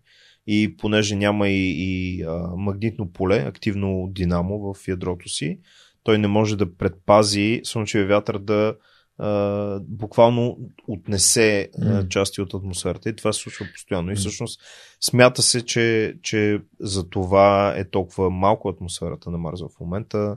а, нали, последици от факта, че, че планетата не е достатъчно масивна и че по някаква причина динамото, което преди е работило и е създавало магнитното поле, вече не работи. Mm-hmm. Да. Между другото имаше една много интересна мисъл, която съм падал на Питър Диамандис. Знаеш кой, нали? Знаеш ли? The X Prize Foundation. Да, да. Да, окей. Okay. и Singularity University. Точно, да. Пит, Питър Диамандис в един подкаст, който бях слушал, беше казал, а, бяха попитали дали човек ще обитава други планети и той беше казал, замислете се, не, нали, защо на човек би му, би му било интересно и защо би искал да надскочи грави... земната гравитация и да отиде на друго място, където също има гравитация, което трябва да побеждава отново и отново. Тоест, един вид ресурсите, които се влагат да, да, да преминеш през гравитацията и да излезеш в, в, космоса, където е в вакуум и няма нужда от толкова енергия за предвижване, а всъщност човек не би ли следвало да живее изобщо в вакуума много по изгодно, отколкото да, да излита и да влиза в атмосферата отново и отново и отново. И това е някаква така много интересна мисъл за мене. Ами... Ти какво мислиш по въпроса? Аз мисля, че ние сме създадени да живеем на Земята и не трябва, поне ние, нашите поколения, да не, нали, не трябва да, да, да мислим по този начин, mm. че все едно отиваме там и, и влизаме в апартамента и живеем на Марс, нали, живеем mm. на Титан или, mm. или в космоса.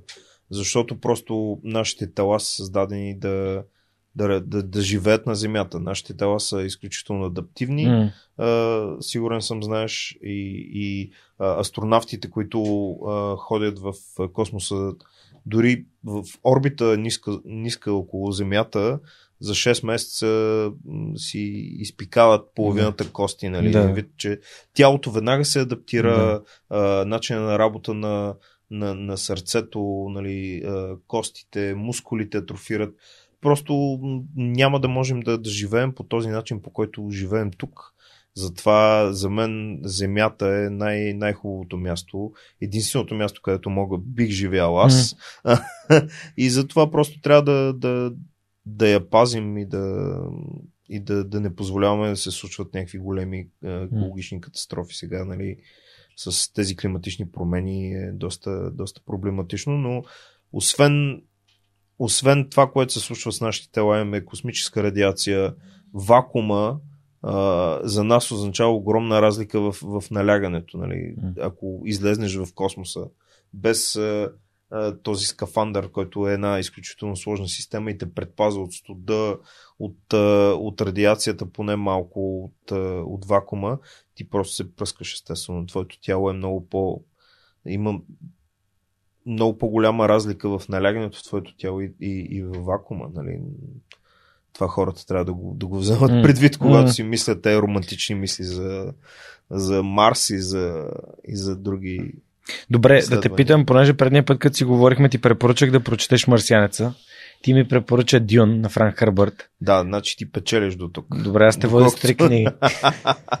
да. Но Марсианеца, пак ти казвам, че е книга, която според мен много ще ти хареса много да. ще забавляваш, ще прочетеш не повече от два дена. Да, да, да, трябва, трябва да. Аз започнах да чета разни други книги, просто и не ми останало. Дори авторът на Марсианец Анди Уер е написа книга Артемида за а, един вид, че нали, засаж...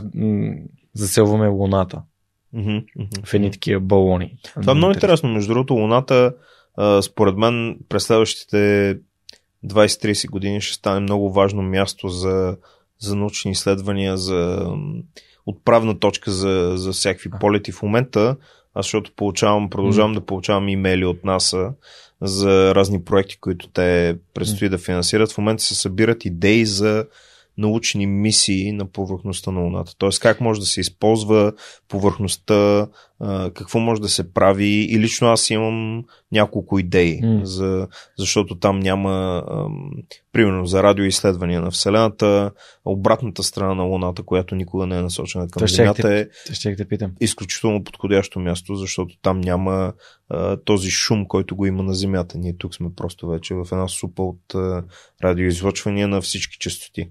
Mm-hmm. Така че предстои да видим. А какво има на задната страна на Луната? И мисля, че каквото е на предната.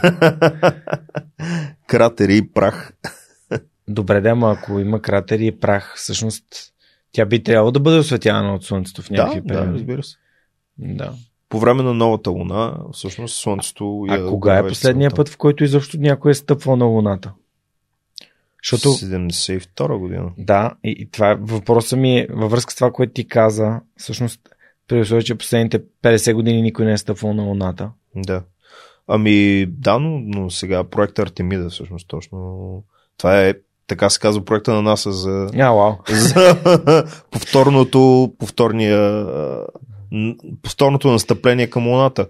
В момента Китай са изключително М. активни. М. А, вече имат един ровър, имат един орбитален апарат а, и се очаква, доколкото знам, да, да пратят хора до една-две години. Суп, супер интересно е, че нали, нали, така разговор се въртя в тази посока, защото ам, сега поне ед, един от, една от всичките, когато това се случи, една от всичките конспирации, че човек никога не е стъпвал на Луната, ще бъде опровергана. и ще остане само в Аз не знам, те- пуско- пускоземието. Да, те невярващите трябва май самите те да отидат, за да повярват. Иначе как винаги ще кажат, а тук сега deepfake, това, това.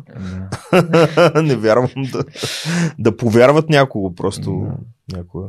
Добре, а, дай да си поговорим малко за книги. Добре. Ти си, какво си донесъл? Аз те помолих да донесеш любима книга. Ти си донесъл две. да, ами сега, тази... А... Може да покажеш и после. Да, това е, това е просто един, един пътеводител, който събира интересни места. Падуа, Само си, за това съм я донесъл общо заето. Рим и Падуа, това са ми двете любими места, места в Италия. А, и горещо препоръчвам на, на всички, Да, когато, когато позволяват условията да отидат да разгледат. А, но като цяло исках да... Аз съм бил само в Рим да за два дни. За два дни съм бил в Рим, бях крайно командирован там. недостатъчно, да. Бях командирован, а, Италия имах, те имаха там една ситуация, да трябваше да работим по нея. да. И дори не, не видях а, този Ди Треви, нали, фонтана. Да, е ти направо все едно не си бил, ти като си работил. Но видях Колизе... Интересно защо не съм го видял, при условие, че видях Колизеума. Аз И живях там една доста година, да. между другото, и, и, и пак, е, може би, половината неща съм видял, които може да се видят. Но пък ядах, и, и, я- ядох италианска, истинска италианска пица. Значи, да. и пих италианско еспресо. Брой се тогава, че си бил в Рим. Но ти пожелавам да отидеш, е, да отидеш така по-задълго и просто Италия е едно прекрасно място. Много интересно. С толкова история и всичко. Пътеводител на другото, галактическия да. стопаджи, нали? Ето това е. На Деглас Адамс. В Ето, оригинал. там. Да. И яко. Абе, тази книга Това е книгата. Това е просто по-голяма. като философия за живота и, и всичко останало. Уникална. Уникална, наистина. Една от любимите ми, може би най-любимата ми книга. И в тази връзка да покажа също. Покажи, всъщност на мен марсианеца ме накара. Don't Да, panic for това it. е една, всъщност, хавлия, не случайно, защото е, един от главните герои всъщност има една такава хавлия, на пътеводителска хавлия специ, специална, която всъщност е, има, има вътре в нея храни, хранителни вещества.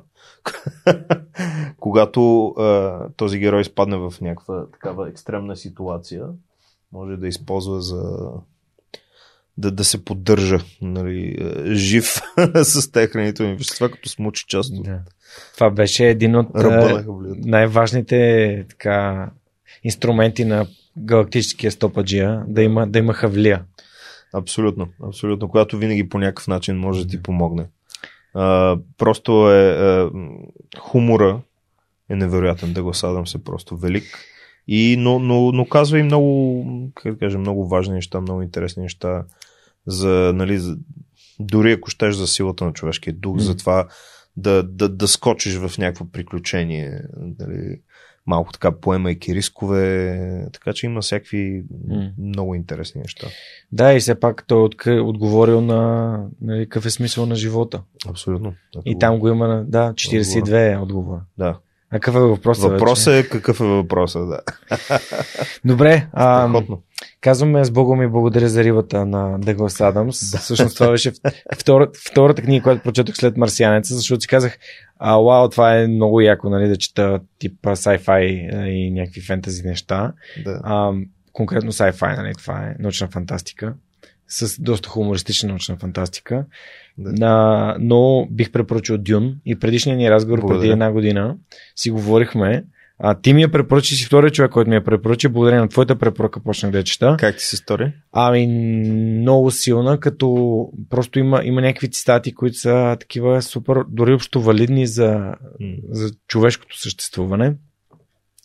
И в предишния ни разговор ти каза да но скоро да създадат нов филм по Дюн. Такъв има. Има. Има, да. Аз не съм. Скандален е получил. трейлър, после след епизода ще го покажа. А, още мисля, че не, не, Не, наместиха го заради COVID. Ден Да. да, така че има. Страхотно. Изглежда, изглежда доста яко. Ще го очаквам с нетърпение Да. заедно с Top Gun 2. А, за Първи Top ми е един от любимите. Да. Топ Гън, разбира се. нали. Него също го отложиха, да. Добре, а има ли други книги, които не си донесъл и които би препоръчал на хората, които слушат подкаста да прочитат, защото нали, това е една от любимите ни теми. А, сега, обаче, чета една много интересна книга, обаче ще забравя. На кого е? ще какво е? за... Ами става въпрос за... Много, много ми стана интересно за, за, за ДНК. Всъщност а, с, а, с Райчо точно си, М. си обсъждаме, дебатираме всъщност дали ДНК а, е от Земята Мгм. или ДНК е, е някакъв продукт, който е общо валиден из цялата Вселена. И започнах да чета една книга, обаче сега ми избяга е, заглавието, но е, мисля, че беше The Race to Solve the, the, не, the Race to Discover DNA или нещо М. подобно беше, където се разглежда цялата история на, на това как сме стигнали до откри, откритието на ДНК. Познаваш ли доцент доктор Милена Георгиева? Не.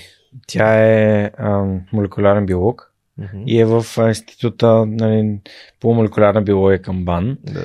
И е, тя ми е така любимия учен. С нея много често си говорим на теми като а, ДНК, като епигенетика, е такъв тип неща. О. Тя е много, много, много як човек. Задължително трябва да, да ви запозная, защото според мен тя би обогатила вашия разговор с Райчо Райчев. Да, да, със сигурност изключително интересно и, И ще пусна епизода с Милена, защото според мен ще бъде супер интересен. чудесно, да, да, да. Но 170 ти се пада. тази книга, ще ти кажа допълнително как се казваше Мгм. и автора, по много интересен начин е написан от гледна точка на учения, защото с абсолютни подробности се разказва кой какво открил, после какво станало на тази конференция, М.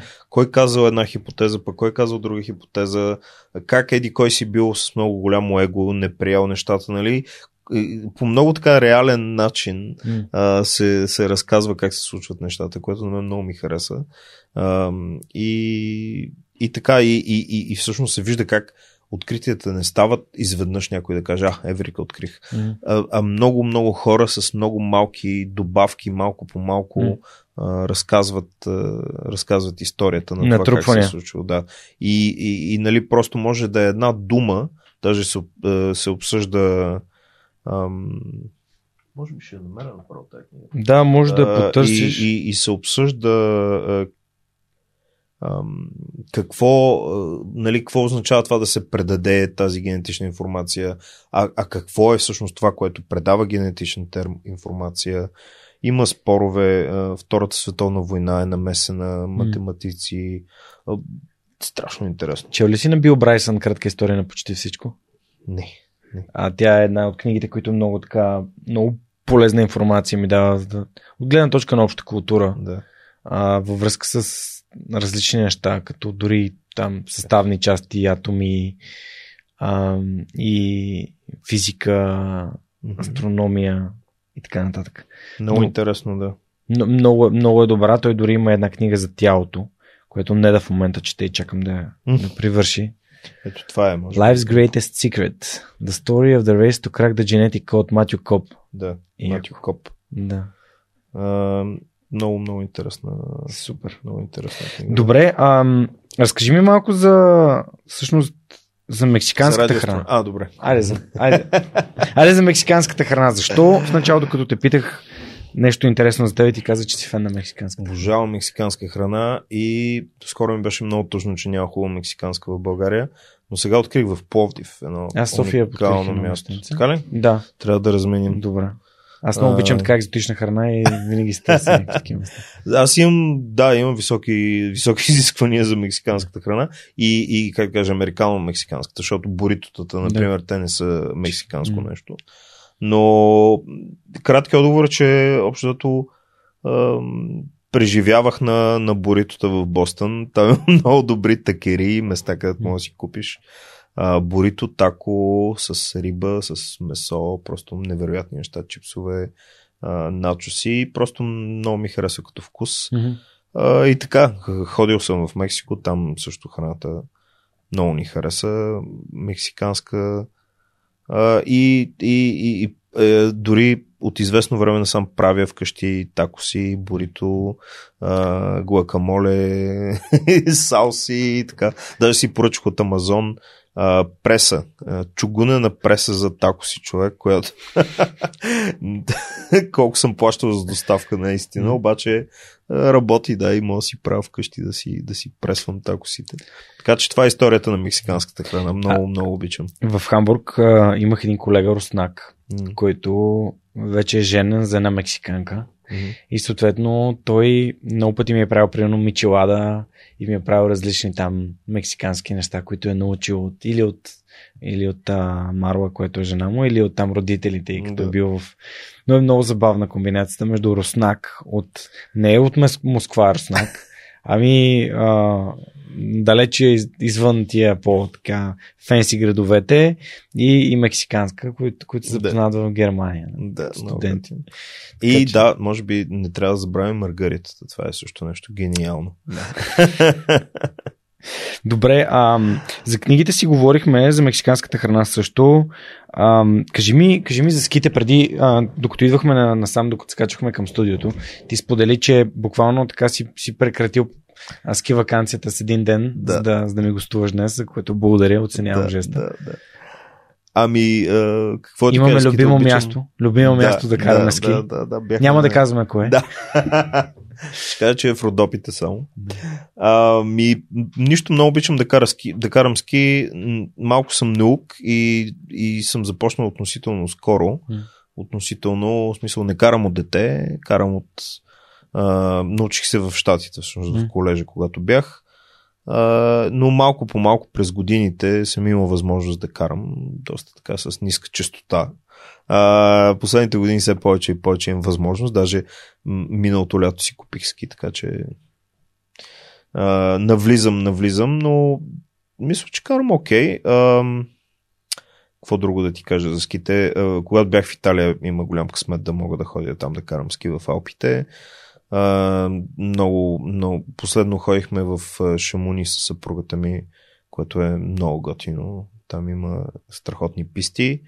А, в Алпите не съм, не съм такъв състезател като теб, може би. А как го откри като, като... Защото зимните спортове се, имат една специална така магия в тях. да, да. Как я, как я откри? Ами, пак по по случайен начин просто, се, просто реших, че искам да науча ски. В, в Уилямс, в този колеж, където учих, те организират такива зимни януарски семестри ги наричат. То не е семестър, само през месец януари може да си избереш някакъв курс, който да вземеш. Един от курсовете беше всъщност ски. И така малко, малко по малко се научих там да карам. М. И после през годините съм си го поддържал, когато бях в Бостън. Много често ходихме там в Мейн, в Нью Хемпшир. Има много хубави курорти, където сме ходили да, да Това карам. повече ли? А, не, дори не знам какви са Не. те. А, Не, просто, не знам, просто ми е не знам, не Да. знам. Но, а, примерно, ам, а, Килингтън, Върмонт, това са Да. зелените планини, Да. мисля, че се водят. Бретън Вудс, дори съм карал в Нью Хемпшир. Мечтата ми е да отида в. Колорадо да карам също. Колорадо, Алпите съм карал, но... да, аз съм карал в... в Аспен и в а, Прино Бивър Крейк.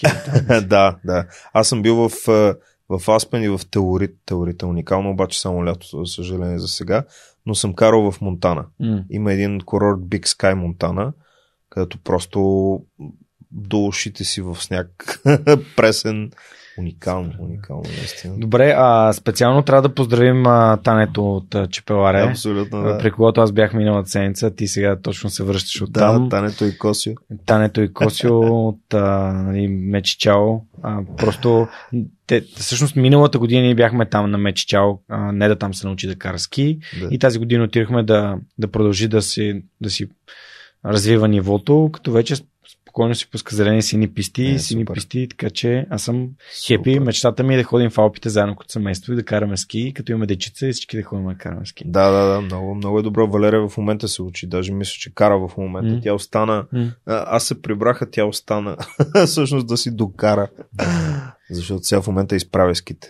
От Да. Рао вече минава на успоредни. Е, не да значи горе-долу в същата, същата, същата ситуация. Добре, а следващия ми въпрос.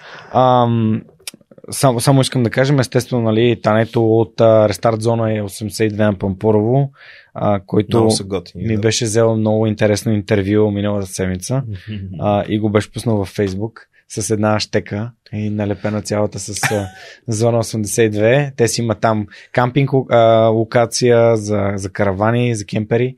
А, и там влизаме аз едната сутрин и кой да видя Ангел Георгиев от а, Знам Б, от а, подкаста за учителите. Моят приятел и свръхчовек абсолютен. А, така че, общо взето, ние краставите магарата се на- надушваме и си ходим на едни същи места. А, преди малко каза за, за Райчо Райчев. Искам да те попитам, много често слушателите на подкаста ми задават въпроса а, защо не питаш хората, които гостуват в подкаста по-често, кои са хората, които те самите, нали, от които сами те черпят вдъхновение? Да, очевидно, нали, Райчо е един от тях. Кои са хората, от които ти черпиш вдъхновение, Камене? Да, ами, може би мен ме вдъхновяват хората, които са които имат визия и, и, и си я следват и са много дейни. В този смисъл Райчо Райчев е топ, защото а, този човек откакто го познавам, мисли само за космос. Мисли само за, М. за това как да създаде буквално българска космическа програма. Това, това му е в главата под една или друга форма а, с, това, с това се занимава. Затова и, и нон-стоп работи само за това нещо. И мен много ме вдъхновява това нещо. Наистина ме, ме, ме караме да, да, да, да работи. Казвам си, нали, е, те хора гледай как само бачкат здраво с една цел. Значи и ти можеш. И Райчо друг- Речев е създателя на Ендуросат. Аз също Endurosat, няколко пъти са ми да. споменали за него, но просто Да. не бях сигурен и затова сега отворих да проверя. Да, да, да. е, Космически предизвикателства, Endurosat, Spaceport. А, така че той, той в момента успя да и успява и надявам се много се развива още да създаде първата българска истинска космическа компания, която произвежда сателити и ги продава на, на клиенти от цял свят. Но, но неговата визия е доста комплексна. Не е само до, до производство и продажба нали, и, и бизнес. Той иска да направи една цяла екосистема, т.е. да има развитие на, на, на технологии, да, има, да има умни хора, които да се занимават с това, да, да се развива и науката покрай това. А, така че а, моята визия изцяло съвпада с неговата, бих казал. И той е много голямо вдъхновение. Другият човек е моя ам, ръководител на, на докторантурата, М. който по същия начин ме вдъхновява с, с своята неуморност. Този човек и до ден днешен мисля постоянно, просто работи постоянно, мисли много интересно извън, извън кутията, нали, преведено на български. Ам, и, и, ме, и ме бута и мен, караме и мен да, да се стремя да постигна повече, а, да мисля колкото се може по-нестандартно. А, професор Нейтан Швейдрен, той е в университета на Нью Хемпшир. Да, може би, може би тези хора и всички, всички умни хора, които, които мислят а, нестандартно, които, които правят, а, които са вдъхновени а, и правят нещо смислено, което е за ползата на всички, не само за тях. Ще върна 20 на години назад а, до твоите първи ментори. в Хасково. Мгм. А, защото според мен менторската роля е много важна. Кажи ми какво, какво научи от тях и всъщност как, какво научаваше от, нали, от менторите и хората, които те вдъхновяват живота ти и постепенно. Защото понякога попадаме на много умни хора, които са в нашата среда, хора, които наистина ни помагат или искат да ни помагат да си развиваме потенциално, или не го осъзнаваме, или не знаем как да колаборираме с тях, така че да се развиваме, да взимаме максимума за, нали, не от егоистична гледна точка, ами от гледна точка на, на нашето развитие. Ами, те са много нещата, разбира се, но може би може би това да, да те насърчават, а, нали, без да те укоряват, да опитваш нови неща е изключително важно. Да показват със своя пример нали, как, как се работи за, за другите, за да могат другите да се, да се развиват. То от всеки зависи, разбира се, какво ще поеме, какво ще приеме от това, което му се дава. Понякога е неосъзнато. Чак по-късно, години след това го, го осъзнаваш, но, но със сигурност се, се за- запазват се тези, тези спомени нали, за хора, които м- правят нещо а, за другите, като разбира се, те получават от това нещо. Нали, удовлетворение. Ам... Да. Мисля, че основното е да, да, да, да ти дадат, да, да ти покажат какви са възможностите и после да те оставят и да си избереш и да те насърчават и да ти помагат с каквото могат по пътя. Това е, това е според мен най-важното на, Тоест, на менторството. да разбирам, че ние самите трябва да избираме и да, да, да сме смели в, в нещата, които сме избрали за себе си. Да, разбира се. А не всеки, да очакваме някой друг да ни... Не, разбира се. Всеки трябва да, да прави това, което му харесва, което му е интересно, в което е добър. А, някъде, нали, той, той е някаква вин диаграма, която се срещат нещата. Нали? В идеалния случай ти правиш нещо, което можеш да правиш добре и, и, и което ти харесва. М. Не винаги се получава, разбира се, но, но това е идеалният случай, да можеш да, да, да, да разгледаш а, какви са възможностите, а, евентуално да те насочат а, нали, тези ментори, тези хора, кои, на които си попаднал а, и, да, и след това да ти помогнат да станеш добър в това, което избираш да направиш. Поне така си мисля. аз. В предишния ни разговор беше така, из, изкочи формулата на успеха за теб. И тя беше нали, да си любопитен, да си постоянен, да си трудолюбив и да имаш среда. Да, по спомен си я, я а, възстановявам. Освен 42, разбира се. да, да, разбира се. Освен 42. А има ли нещо, което м- ти забелязваш, че хората подценяват, а, а всъщност е важно, за да, за да бъдат по-успешни и да, бъдат, по- да се развият по-добре в, в сферите на, на, на твоето образование и на твоята дейност в момента? Нещо, което подценяват. Да, ми, например, много хора подценяват средата, мислят си, че трябва да работят абсолютно сами и че те трябва да... Да, Сам- да, сам съм си е рекърд. Със, да, да, да. Не, със сигурност никой No Man is an Island и, и естествено трябва, не трябва да се подценява средата. А, а, не знам, те са стандартни неща. Няма да кажа нещо ново, но, но това, че нали, талант е 10% и 90% е яката работа за мен е напълно валидно. А защо? Среда... Защо мислиш, че това е валидно? В смисъл такъв, има хора, които живеят по някакъв начин, а, в, просто мислейки си, че аз не съм талантлив, има някакви много талантливи хора, които вече, нали, те са много по-успешни. Нали, това сравняване с другите ни кара да си мислим, че другите могат много повече, отколкото нас самите. Да, е не. Здравословно е се сравняваме с другите, но не трябва да стигаме до крайности. Аз ако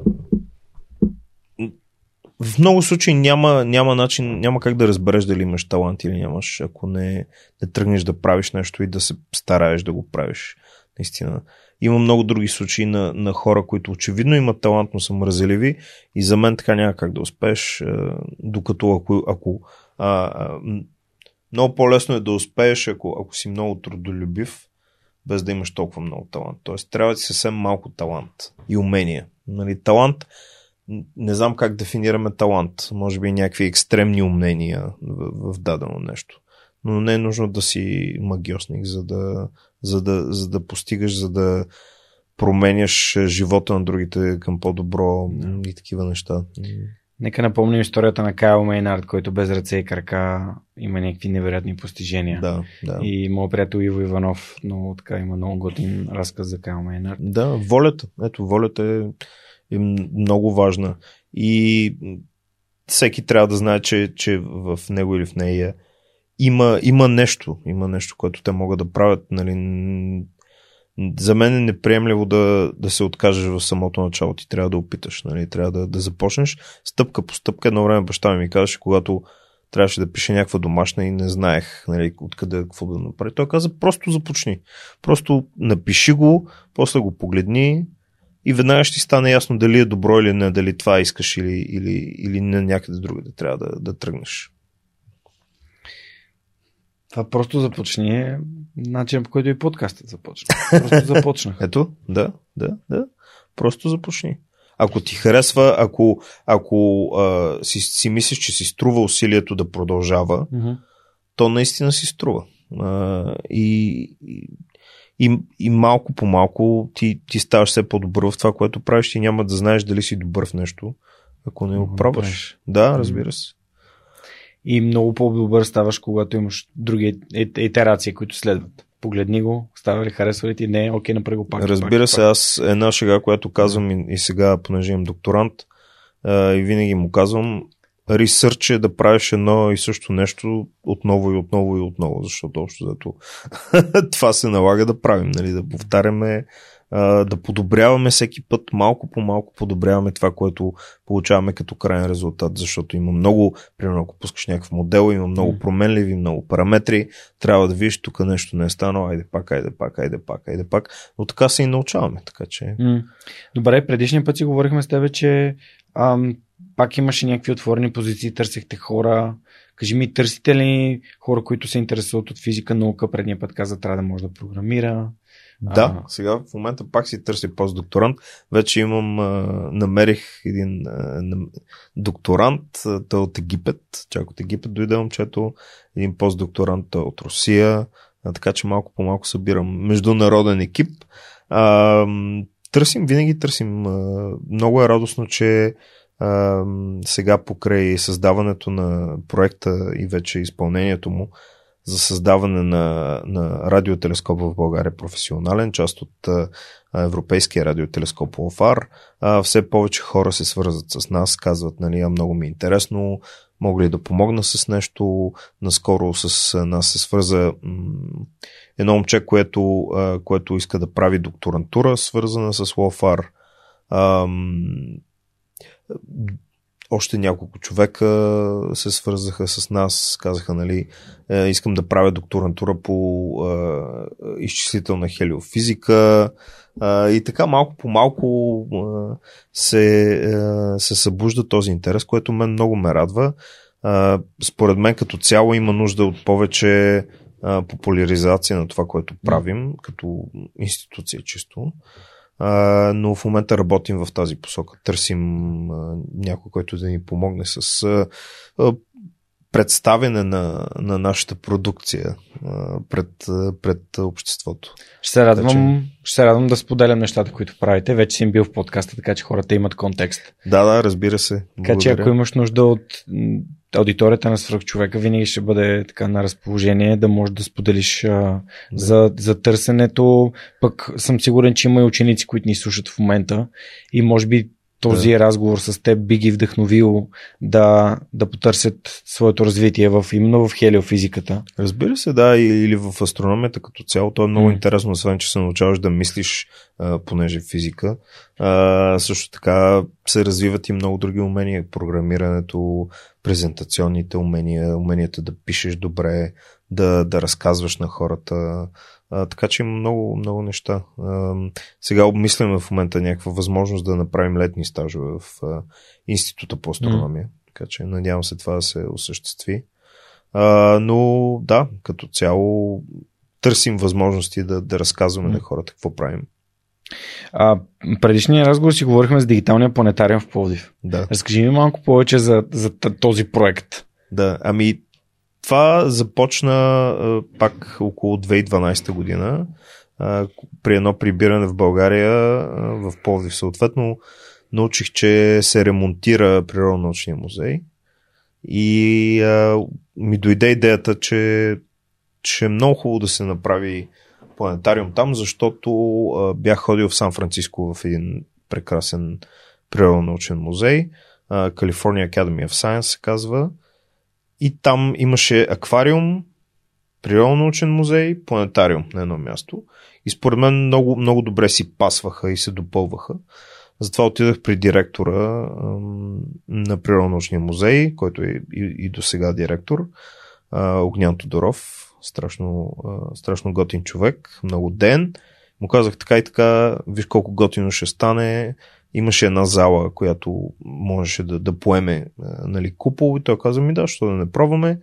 А, кандидатства, нали, писа докладни до общината, така така обсъжда се, но в крайна сметка успя да намери парите а, и го направихме. И, и това се превърна в а, най-голямата атракция на Природно-научния музей и основен източник на приходи, между другото. И Природно-научния музей след ремонта и след създаването на планетариума стана първенец по приходи нали, by far mm. а, от всички други музеи в Пловдив. Хората просто а, много се кефят и то е наистина страхотно. А, и така малко по малко го развиваме. Сега в момента правим а, две оригинални шоу програми с помощта на един адски талантлив продуцент а, от Гърция които са за мисиите на Европейската космическа агенция. Но тази продукция е, е наша, всъщност, на, т.е. наша на, на Природно-научния музей в Пловдив. с който нали, аз нямам. Предния път спомена, че се да. търсят нали, финансиране, за да може да бъдат създадени такива програми. Много годино сега да разбера една година по-късно, че вече се работи по две такива. Да, да, едната вече е готова, предстои да я, да я пуснем и на български язик а другата трябва да бъде завършена в следващите месеци. Страхотно. И да, и, и, и, и съм изключително щастлив, много са готини. Ще ги пуснем, даже планираме серия от събития из цялата страна, mm. а, посветена на, на тези две шоу програми и се надяваме да има да има къде да ги прожектираме. Сега в момента, между другото, се изграждат нови дигитални планетариуми в Димитровград, в Стара Загора, Габрово, Ямбол и Бургас. Страхотно. Да. Не знаех. Много яко. Значи, да, малко по малко. Това е част от популяризацията да. на науката. И тук вече и начаваме, към... надяваме да, да, да привлечем а, млади хора. И тук вече отиваме към популяризацията на науката. Поздрави да. за нашите приятели от Ратио. Абсолютно. Много Рацио, са готини. Или както не знам. Любо, е Никола, е, да. Петко, много са готини. Всички. Да, аз вас и също познавам. Да, да. Ам, защо според теб трябва науката така да, да има popular science, да има така популярна наука? Защото те, те с това се борят, нали? да има популярна наука. А, за, да. за мен лично това е това е като, като въздуха. Нали? Не можем да вярваме само на някакви неща, които сме прочели. Абсолютно, абсолютно. Аз а, а, много ми се иска това, което ние правим да става все по-масово, т.е. популяризацията на науката, защото а, малко ми е омръзнало и, и сега от, а, от гледна точка на, на, на, на това, че съм в бан а, ми се обаждат от време на време и казват в еди кой си сайт, примерно CNN, писаха еди какво си, че примерно ще мине астероид или ще има mm. а, някакво интересно събитие или че еди какво си е случило а, или а, кацнал ровър на Марс. Mm. А, и, и ми се иска и ние да правим да, по същия начин да, не, не да ни търсят, когато някъде от запад някой Нещо нещо, публикува през съобщение, което е страхотно, нали? И те го правят вече. Но искам и ние това да правим. Искам българската наука а, да бъде. А, ние да подаваме съдържание към, към медиите. Те да се интересуват от това, което ние правим. Ам, и малко по малко вървим нататък. И е изключи... а Защо е важно? Ами, то е много естествено, защото науката, особено ам, тази ам, а, ист... не истинска, ми как да чистата наука, не, не толкова приложната наука, ам, тя разчита на, на финансиране от държавата, съответно да накоплаците. А, и съответно, за да прецени държавата, че тази наука е важна, а, нали, трябва да има подкрепа от. А, трябва да се види, че хората, на хората им е интересно, те искат. А, нали, това е най-малкото нещо, което е за- заради самото финансиране, но също така, защото ние трябва да. трябва да научаваме все повече неща за, за Вселената, но за да го направим това нещо, трябват хора. И тези хора, как иначе ще ги привлечем, ако М. не с, с постоянна реклама и разказване за това какво наистина се случва. Освен това, това е един много хубав начин да, да се отървем от а, антиваксърски, флетъртърски, всякакви такива неща, нали? Просто да, да се научат хората да мислят. М, За мен, за мен това е начина и изключително много приветствам тези дейности, като дейността на Рацио, Софийски фестивал на науката, а, BG Space наука. Challenges, БГ наука, да. Поздрави за Пешо. А, да, абсолютно. И, и според мен м, усилията стават все повече и повече, все по-организирани и надявам се да, да продължи това и да стигне до този момент, който ти казах, да ние да подаваме през съобщения за... Знаеш ли кое е според мен един от начините да се достигне до младите хора? Да им се разказват, да, да им се разказват човешки истории.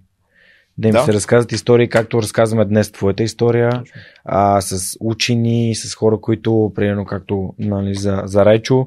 На мен Ирина от а, Дерекърсив за първи път ми спомена за Райчо и каза, че е доста така притеснителен и може да не, да не иска да, да го поканя в подкаста, ама вече като имаме, имаме Inside Man, нали, в Абсолютно. го лице. Да, да, за да. мен ще бъде изключително удоволствие да, да ми гостува и той в подкаста. Да, той е много, има и много интересен ум, бих Ми- казал. Беше на Forbes, мисля, миналия месец Точно, на да, корицата, да, да. което е страхотно. Не съм се видял да му... Аз си купих списанието и му казах, идвам да ми се Автограф. подпишеш. Готин е човек да има такива приятели. Страхотно е просто да, Наистина. да погледнеш, да отвориш при нас на Ваня Нанева вчера. е, Гледах една, в 24 часа имаше едно интервю с нея. Тя ми е много близък човек и приятел а, от интелект, а, училищата за, за чужди езици.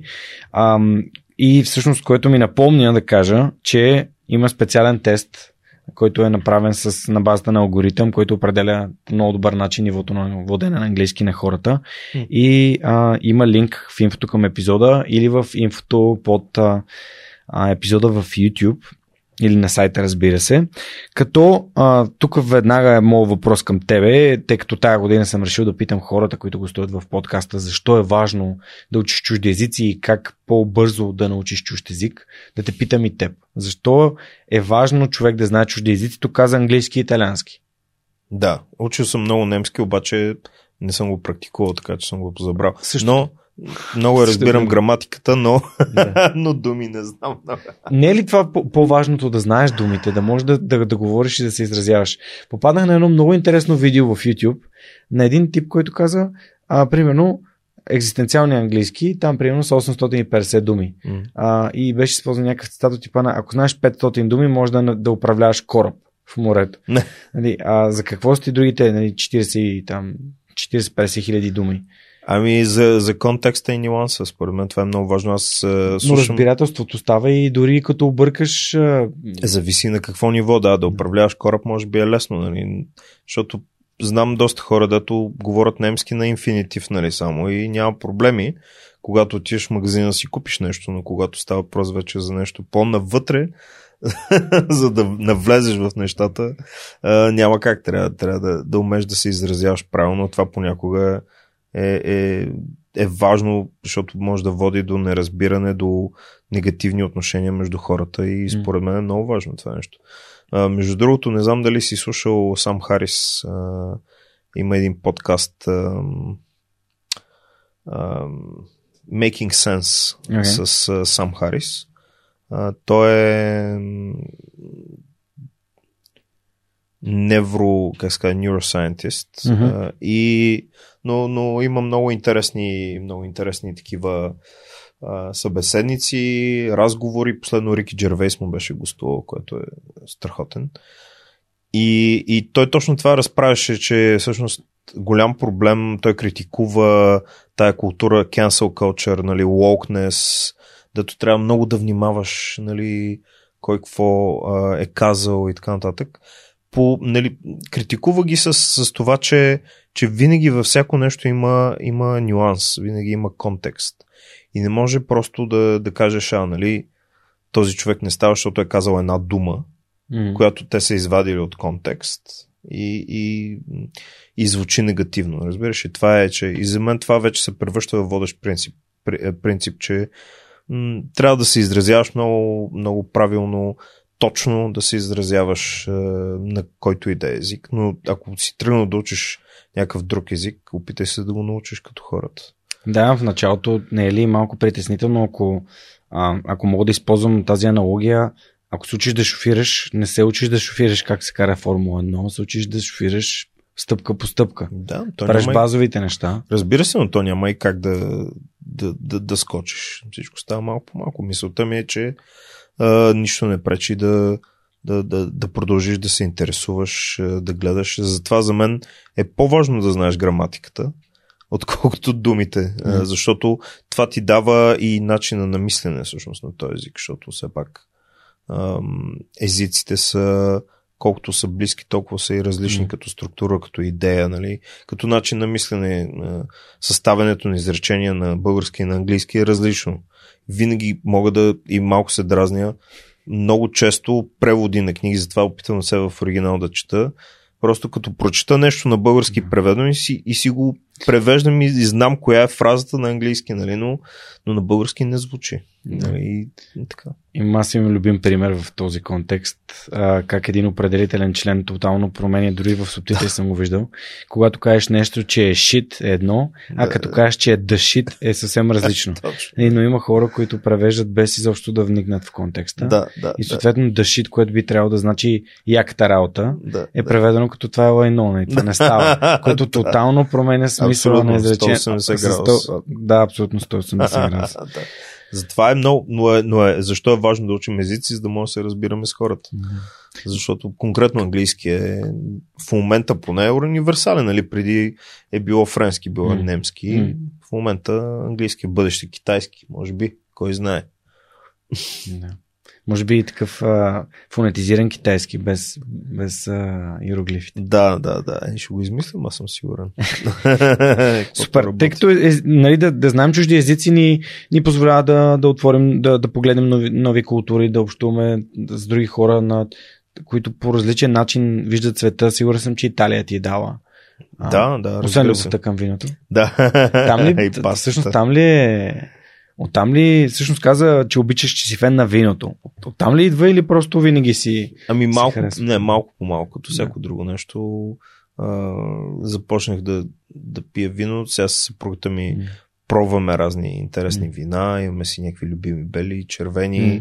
български вина, страхотни български вина има също така. Ходили ли сте курсове по wine tasting, такъв тип неща? Не, не, не, не. Имал Просто гост гледаме, но, но това Да. всички го казват, да. защото в началото си кажеш, абе, каква е тази снобска работа тук, какви сте хора, но, но малко по малко научаваш, нали, че всъщност хубавото вино е това вино, което ти харесва.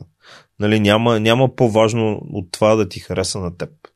Нали, и просто се абстрахираш от всякакви други неща, слушаш хората какво говорят и така. Сега, Да. че дадено вино нали, не е нужно да има определен вкус, нали, да, да усещаш а, почвата на, да, знам, на, на Сицилия, примерно, за да ти харесва. Просто то ти харесва заради начина по който се чувстваш в момента, а, нали, за какво си мислиш, какво ти е настроението. Всички тези неща променят и, и, и, и, и вкуса. Това е Възприятието готино. си. Да, възприятието си. Това е Мгм. много, много интересно, специално за виното. Да, така че да, малко по малко, малко Да. по малко си, си пробваме различни работи. Много, много обичаме да, да, да, да опитаме някоя нова бутилка. И оценяваме, нали, все повече оценяваме. Да, вино. Следващото нещо, което искам да те питам, това е играта Kiss the Frog Now на свръхчовека и приятел на подкаста Весто Купанова. А, това е една игра за екипи и всъщност е за всъщност опознаване на, на хората в екипа, тимбилдинг игри. В, тук това са някакви карти, които трябва да изтеглиш, да прочетеш въпроса, който ти се падне, изтегли Трябва си да една. изтегля нещо. Да, изтегли си една, която ти харесва. Добре, да гледам ли? Ами да, прочети я. Прочети на английски, после преведи, да. What would you miss more if it disappeared out of existence? Toilet paper or deodorant? А, този въпрос вече е отговаряно. Ще дам още един. Добре. Добре, ще дам нов. Добре, това ще го отделя, защото този, този въпрос вече, вече е отговарян. Добре. Юлика Новкова отговори на този въпрос, така че хората, ако искат да, да чуят отговора, могат да. Така. Вау. If you could ask any animal three questions, which animal would you choose and what would the questions be? Сега, е, да, ако можеш да попиташ е, животно три въпроса, кое, кое животно би избрал и какви биха били въпросите? М. Това е много интересно, защото аз имам поясняващи въпроси. То ще ме разбере ли какво му задавам? Да приемем, Или че, просто- да приемем, че ще те разбере. Добре. Много интересно. Как се този доктор, да говори за животните? Доктор Долитъл. Доктор Долитъл, да, да, да. Ами не знам, аз много обичам кучета, може би куче бих си избрал. Какво би го питал? Да попитам, ами защо толкова ни обичате? Първият въпрос, защото кучетата много обичат. А, втория въпрос, може би, какво ви кара да тичате след топките толкова? Не знам какво биха отговорили. Ам... Третия въпрос, може би наистина ли има, имате война с котките? Нещо е такова, някакви банални неща, не знам. Много яко. Такива всекидневни неща, които ни, ни вълнуват. И, и, и, Интересен въпрос. Има един такъв любим цитат, който очевидно и го числят и към Бил Гейтс, и към, аз съм го чул от Тони Робинс, и то е, че uh, the quality of your questions determine the quality of your life. И качеството на въпросите, които си задаваш, Да, качеството да, на живота, да. който живееш. Ами да, съгласен съм, защото колкото повече се интересуваш за, за това, какво се случва, случва около теб, М. какво се случва в Вселената, защо са такива взаимоотношенията между хората, нали, означава, че ти мислиш. Ако мислиш, съществуваш. За финал имам два въпроса. Надявам се, че на първия ще от- отговориш успокоително. Предишния път, преди една година, каза, че не се очертават поне няма така изгледи за сериозни проблеми за Земята, от, идващи от Слънцето. Да. А, още ли е това е така? да, да. Все още е така. Слънцето започна да навлиза малко по малко, доста срамежливо в следващия цикъл на активност. Ам, но в момента за сега поне няма някакви сериозни индикации, че ще бъде кой знае колко много активен този цикъл. Така че за сега всичко е точно. Добре, а всъщност какво е, каква е, какво представлява Слънцето спрямо, като, ако може да сравниш Слънцето и Земята, ако примерно земното ядро доближава ли се по някакъв начин до, до Слънцето като, ам, като, като структура? Всъщност как се, как се формира планетата като планета и Слънцето като Слънце? Това ми е много интересно да те питам. Да, ами по сходен начин, поне според теориите, Да, които да. имаме в момента се образуват, а, представи си едно голямо, един голям облак от прах, М. а, който в течение на, на милиони години малко по малко се събира около собствения си център на гравитация и събирайки се започва това цялото нещо да се върти, тази прото, а, прото да кажем слънчева мъглявина. В центъра естествено е най-голямата а, маса, а, която малко по малко се свива, образувайки Слънцето, в нашия случай звездата, централната звезда, но съответно има нееднородности и на други места, които, около които, т.е. региони с по-висока маса, малко по малко се събират и там а, такива други парчета, образувайки планетите. И всъщност, а, но понеже а, този, този облак започва, свивайки се в началото, а, всичките частици имат някаква начална скорост. Тя се запазва и общо взето за това повечето планети се движат в една и съща посока, като въртенето на Слънцето, въртат се около осите си в една и съща посока, за да се запази а, импулса на, на въртене. А, но Слънцето или централната звезда съответно е много по-масивна. А, и по този начин в нейното ядро, понеже натискат милиарди тонове а, отгоре, се стигат до по-високи плътности, по-високи температури, по-високо налягане. Много по-високо налягане. Ам, по подобен начин се случва в планетите, където има много горещо централно ядро. Честно казвам, не съм сигурен какви са температурите в ядрата, но в ядрото на планетите, може би Юпитер е много по-подобен на, на Слънцето, защото е много по-масивен. Съответно, наляганията в неговията, неговия център, в неговото ядро са много по-високи и по-подобни на, на тези в Слънцето, отколкото на Земята. Предполагам, че, че при Земята е по-низко налягането и са по-низки температурите. Също така тези ядра малко по малко изтиват. Нали, понеже тази термална енергия излиза малко по малко на повърхността. А, и така, може би, може би това се е случило с Марс, например, защото все още не можем да си отговорим защо няма ам, магнитно поле в момента. Нещо М. е случило, което, което е спряло а, динамото, М. т.е. въртенето на, на, на плазмата вътре в ядрото на планетата. Но да, подобни са процесите като цяло. Нали? Все пак говорим за, за, за едни същи химични елементи навсякъде. И, и така, поне това е теоретично нашето виждане М. за нещата в момента. За сега. Защото Както нали, откриваме, добави, да. да, откриваме постоянно нови планети. Добре, последният ми въпрос а, за днешния епизод, който е абсолютно прекрасен и тук два часа и половина минаха като миг, е ам, как според теб можем да направим България едно по-щастливо място? Това е много голям въпрос. Чакай малко, трябва да помисля. А, Ти но щастливо слънцето, място, да. Повече слънце за всички. Занимаваш се слънцето, как може това да е по-голям България, колко малко са. да, да, да, да. Ами, а, виж сега, не искам да влизам в, в политически Да. теми А политичен е. Да, да, да, абсолютно. А, Гражданско общество. В смисъл, гражданска позиция, това е окей. нали? Да, да, да, разбира се. Ами, те са, те са, може би, много малки неща, като а, трябва да, да примерно администрацията трябва да е по-леснена и такива работи трябва да, да, да ни е по-лесно. От друга страна, хората трябва да има, според мен трябва да има повече а, гражданско а, образование в училищата. М.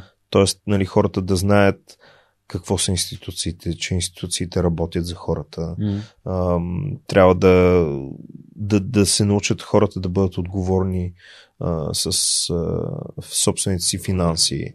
А, нали, е такива простички неща, които а, в момента малко, малко липсват и, и това според мен ще повиши като цяло ам, нивото на интелигентност, или как да го кажа, на, на, на, на цялото общество. Хората съответно ще искат да живеят по-добре и ще знаят повече как да го постигнат, ще имат повече изисквания спрямо а, администрацията, спрямо държавата, спрямо хората, които ги управляват. А, нали, няма да се водят а, от, а, от политиците, които им казват някакви неща и те ги приемат а, сляпо. По същия начин, по който имаме наука, имаме и псевдонаука и, и някакви такива луди идеи в, в Фейсбук, колкото повече човек има ам, поглед върху нещата, колкото повече се има опит, а, и има някакво виждане, а, толкова по, по-трудно той може да бъде убеден в а, някакви измислени неща. Нали, като хомеопатията, например. Някакви е такива. Не, това е, да, Според мен това е, това е начин да направим България по-добро място. Повече умни хора да създават повече интересни неща, повече ин, иновации, повече технологии, а, но също времено нали, по, по-добро изкуство, по-високо изкуство. А и не само. Но, но като цяло, нали, аудиовизуално нещата нали, трябва да изглеждат по-добре около нас. Според мен, нали, градската среда. А, сега всичко това е функция на економиката, естествено, но, но според мен основното е хората трябва да имат по-добро а, гражданско образование и, по, да, и да знаят как могат да, да, да взаимодействат с администрацията по-добре и да постигнат това, което им е нужно. Да. Такива простички неща. Супер. А, много ти благодаря. Благодаря ти, че си избрал да се върнеш в България и да се занимаваш с астрономия тук, с хелиофизика. А, пожелавам успех. А, това беше доцент доктор Камен Козарев, а, който се занимава с хелиофизика и ако ви имате интерес към това, което той прави, а, разбира се, пълното инфо може да намерите на сайта на Свърхчовекът, където а, ще видите и контактите на Камен. Ако искате да станете пост а, докторант или докторант, а, ако имате нужда от съвет, от а, и, и някаква подкрепа в вашите така научни а, търсения, а, съм сигурен, че той ще откликне. Това беше всичко от нас за този вторник. Ако епизод ви е харесал, споделете го с приятели. Моля, последвайте свръхчовека във всички платформи за слушане на подкасти и в YouTube.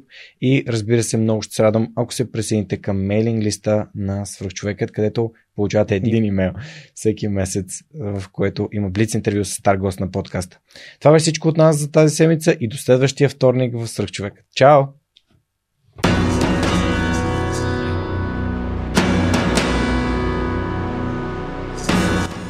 Свръхчовекът достига до вас благодарение на подкрепата и усилената работа на хората от екипа.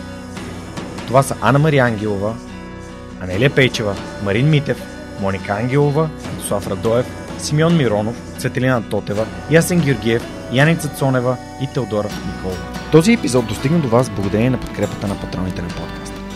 Адриан Голяшки, Александър Александров, Александър Гейне, Александър Гиновски, Александър Киречев, Александър Куманов, Александър Силгиджан, Ангел Георгиев, Андрей Грозданов, Анелия Стоянова, Ани Сарамбелиева, Анна Андонова, Анна Радева, Асен Величков, Асен Цветков, Атанас Атанасов, Атанас Деневски, Бисер Вълов, Богдан Дринков, Богомила Трайкова, Борис Тилов, Борислав Борисов, Борислав Дончев, Борислав Сандев, Боряна Георгиева, Валентина Алексиева, Василия Свилев, Вили Енчев, Величка Георгиева, Вентислав Спасов, Весето Купенов, Виктор Калчев, Велизар Ганчев, Галин Стефанов, Георги Генов, Георги Димитров, Георги Йорданов, Георги Капазин, Георги Малчев, Георги Москов, Гилджан Джебирова, Даниил Петков, Даниел Гочев, Даниел Гошев,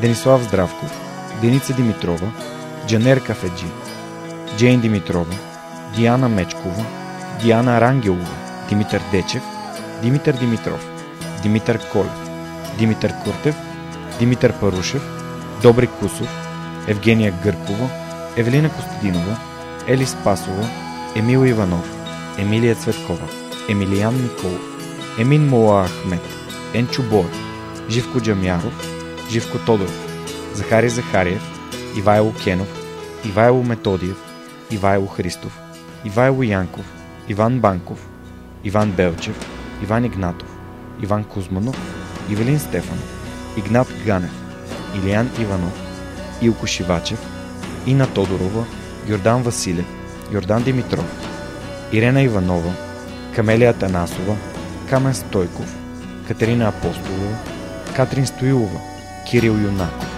Константин Данков, Константин Пеловски, Константин Спасов, Коста Атанасов, Красимира Банкова, Кристиян Вълов, Кристиян Иберик, Кристиян Михайлов, Лиляна Батолова, Лиляна Берон, Лъчезар Димитров, Люба Венкова, Люба Ганчева, Любомир Василев, Любомир Киров, Людмил Караулан, Маргарита Троанска, Марин Митев, Мария Дилова, Мария Митева, Мария Тодорова, Марияна Лозанова, Мартин Ангелов, Мартин Бенков, Мартин Петков, Мартина Георгиева, Майя Йовчева, Милена Младенова, Милин Джалалиев, Мими Ридер, Мирослав Желещев, Мирослав Моравски, Мирослав Филков, Митко Василев, Михаил Касапинов, Моника Ангелова, Надежда Гешева, Надя Шумкова, Невена Пеева, Нетко Христов, Нели Димитрова, Никола Томов, Николай Василев, Николай Георгиев, Николай Маринов, Николай Янев, Нида Проданова Йоцева, Октай Чубан, Павел Начев, Павлина Андонова Иванова, Павлина Маринова, Петя Панайотова, Петя Стоянова, Пламен Иванов, Пламенка Матеева, Преслав Каршовски, Радислав Данев, Радослав Георгиев, Радослав Панайотов, Радослав Радоев, Радостин Христов, Райко Гаргов, Ралица Куманова, Рифито Балакчи, Роберта Костадинова, Русица Бойкова, Русица Русева, Румен Митев, Светослав Маринов, Севгин Мустафов, Севдалина Александрова, Семра Кафа, Силвина Форнаджиева, Силяна Йорданова, Симона Дакова, Синди Стефанова, Стани Цветанова, Стефан Чорбанов, Таня Кърчева Казакова, Таня Панайотова, Теодор Катранджиев, Теодора Ангелова, Теодора Георгиева, Тодор Лазов, Тодор Петков, Филип Алексиев, Хараламби Хараламбиев, Християн Ненов, Християн Стоилков, Християна Василева, Христо Бакалов, Христо Христов, Цветелина Тотева, Светомир Цвятков, Юлиан Урдов, Юлиана Андреева, Яна Петрова, Яни Джуров и Ясен Михайлов. Благодаря ви, приятели!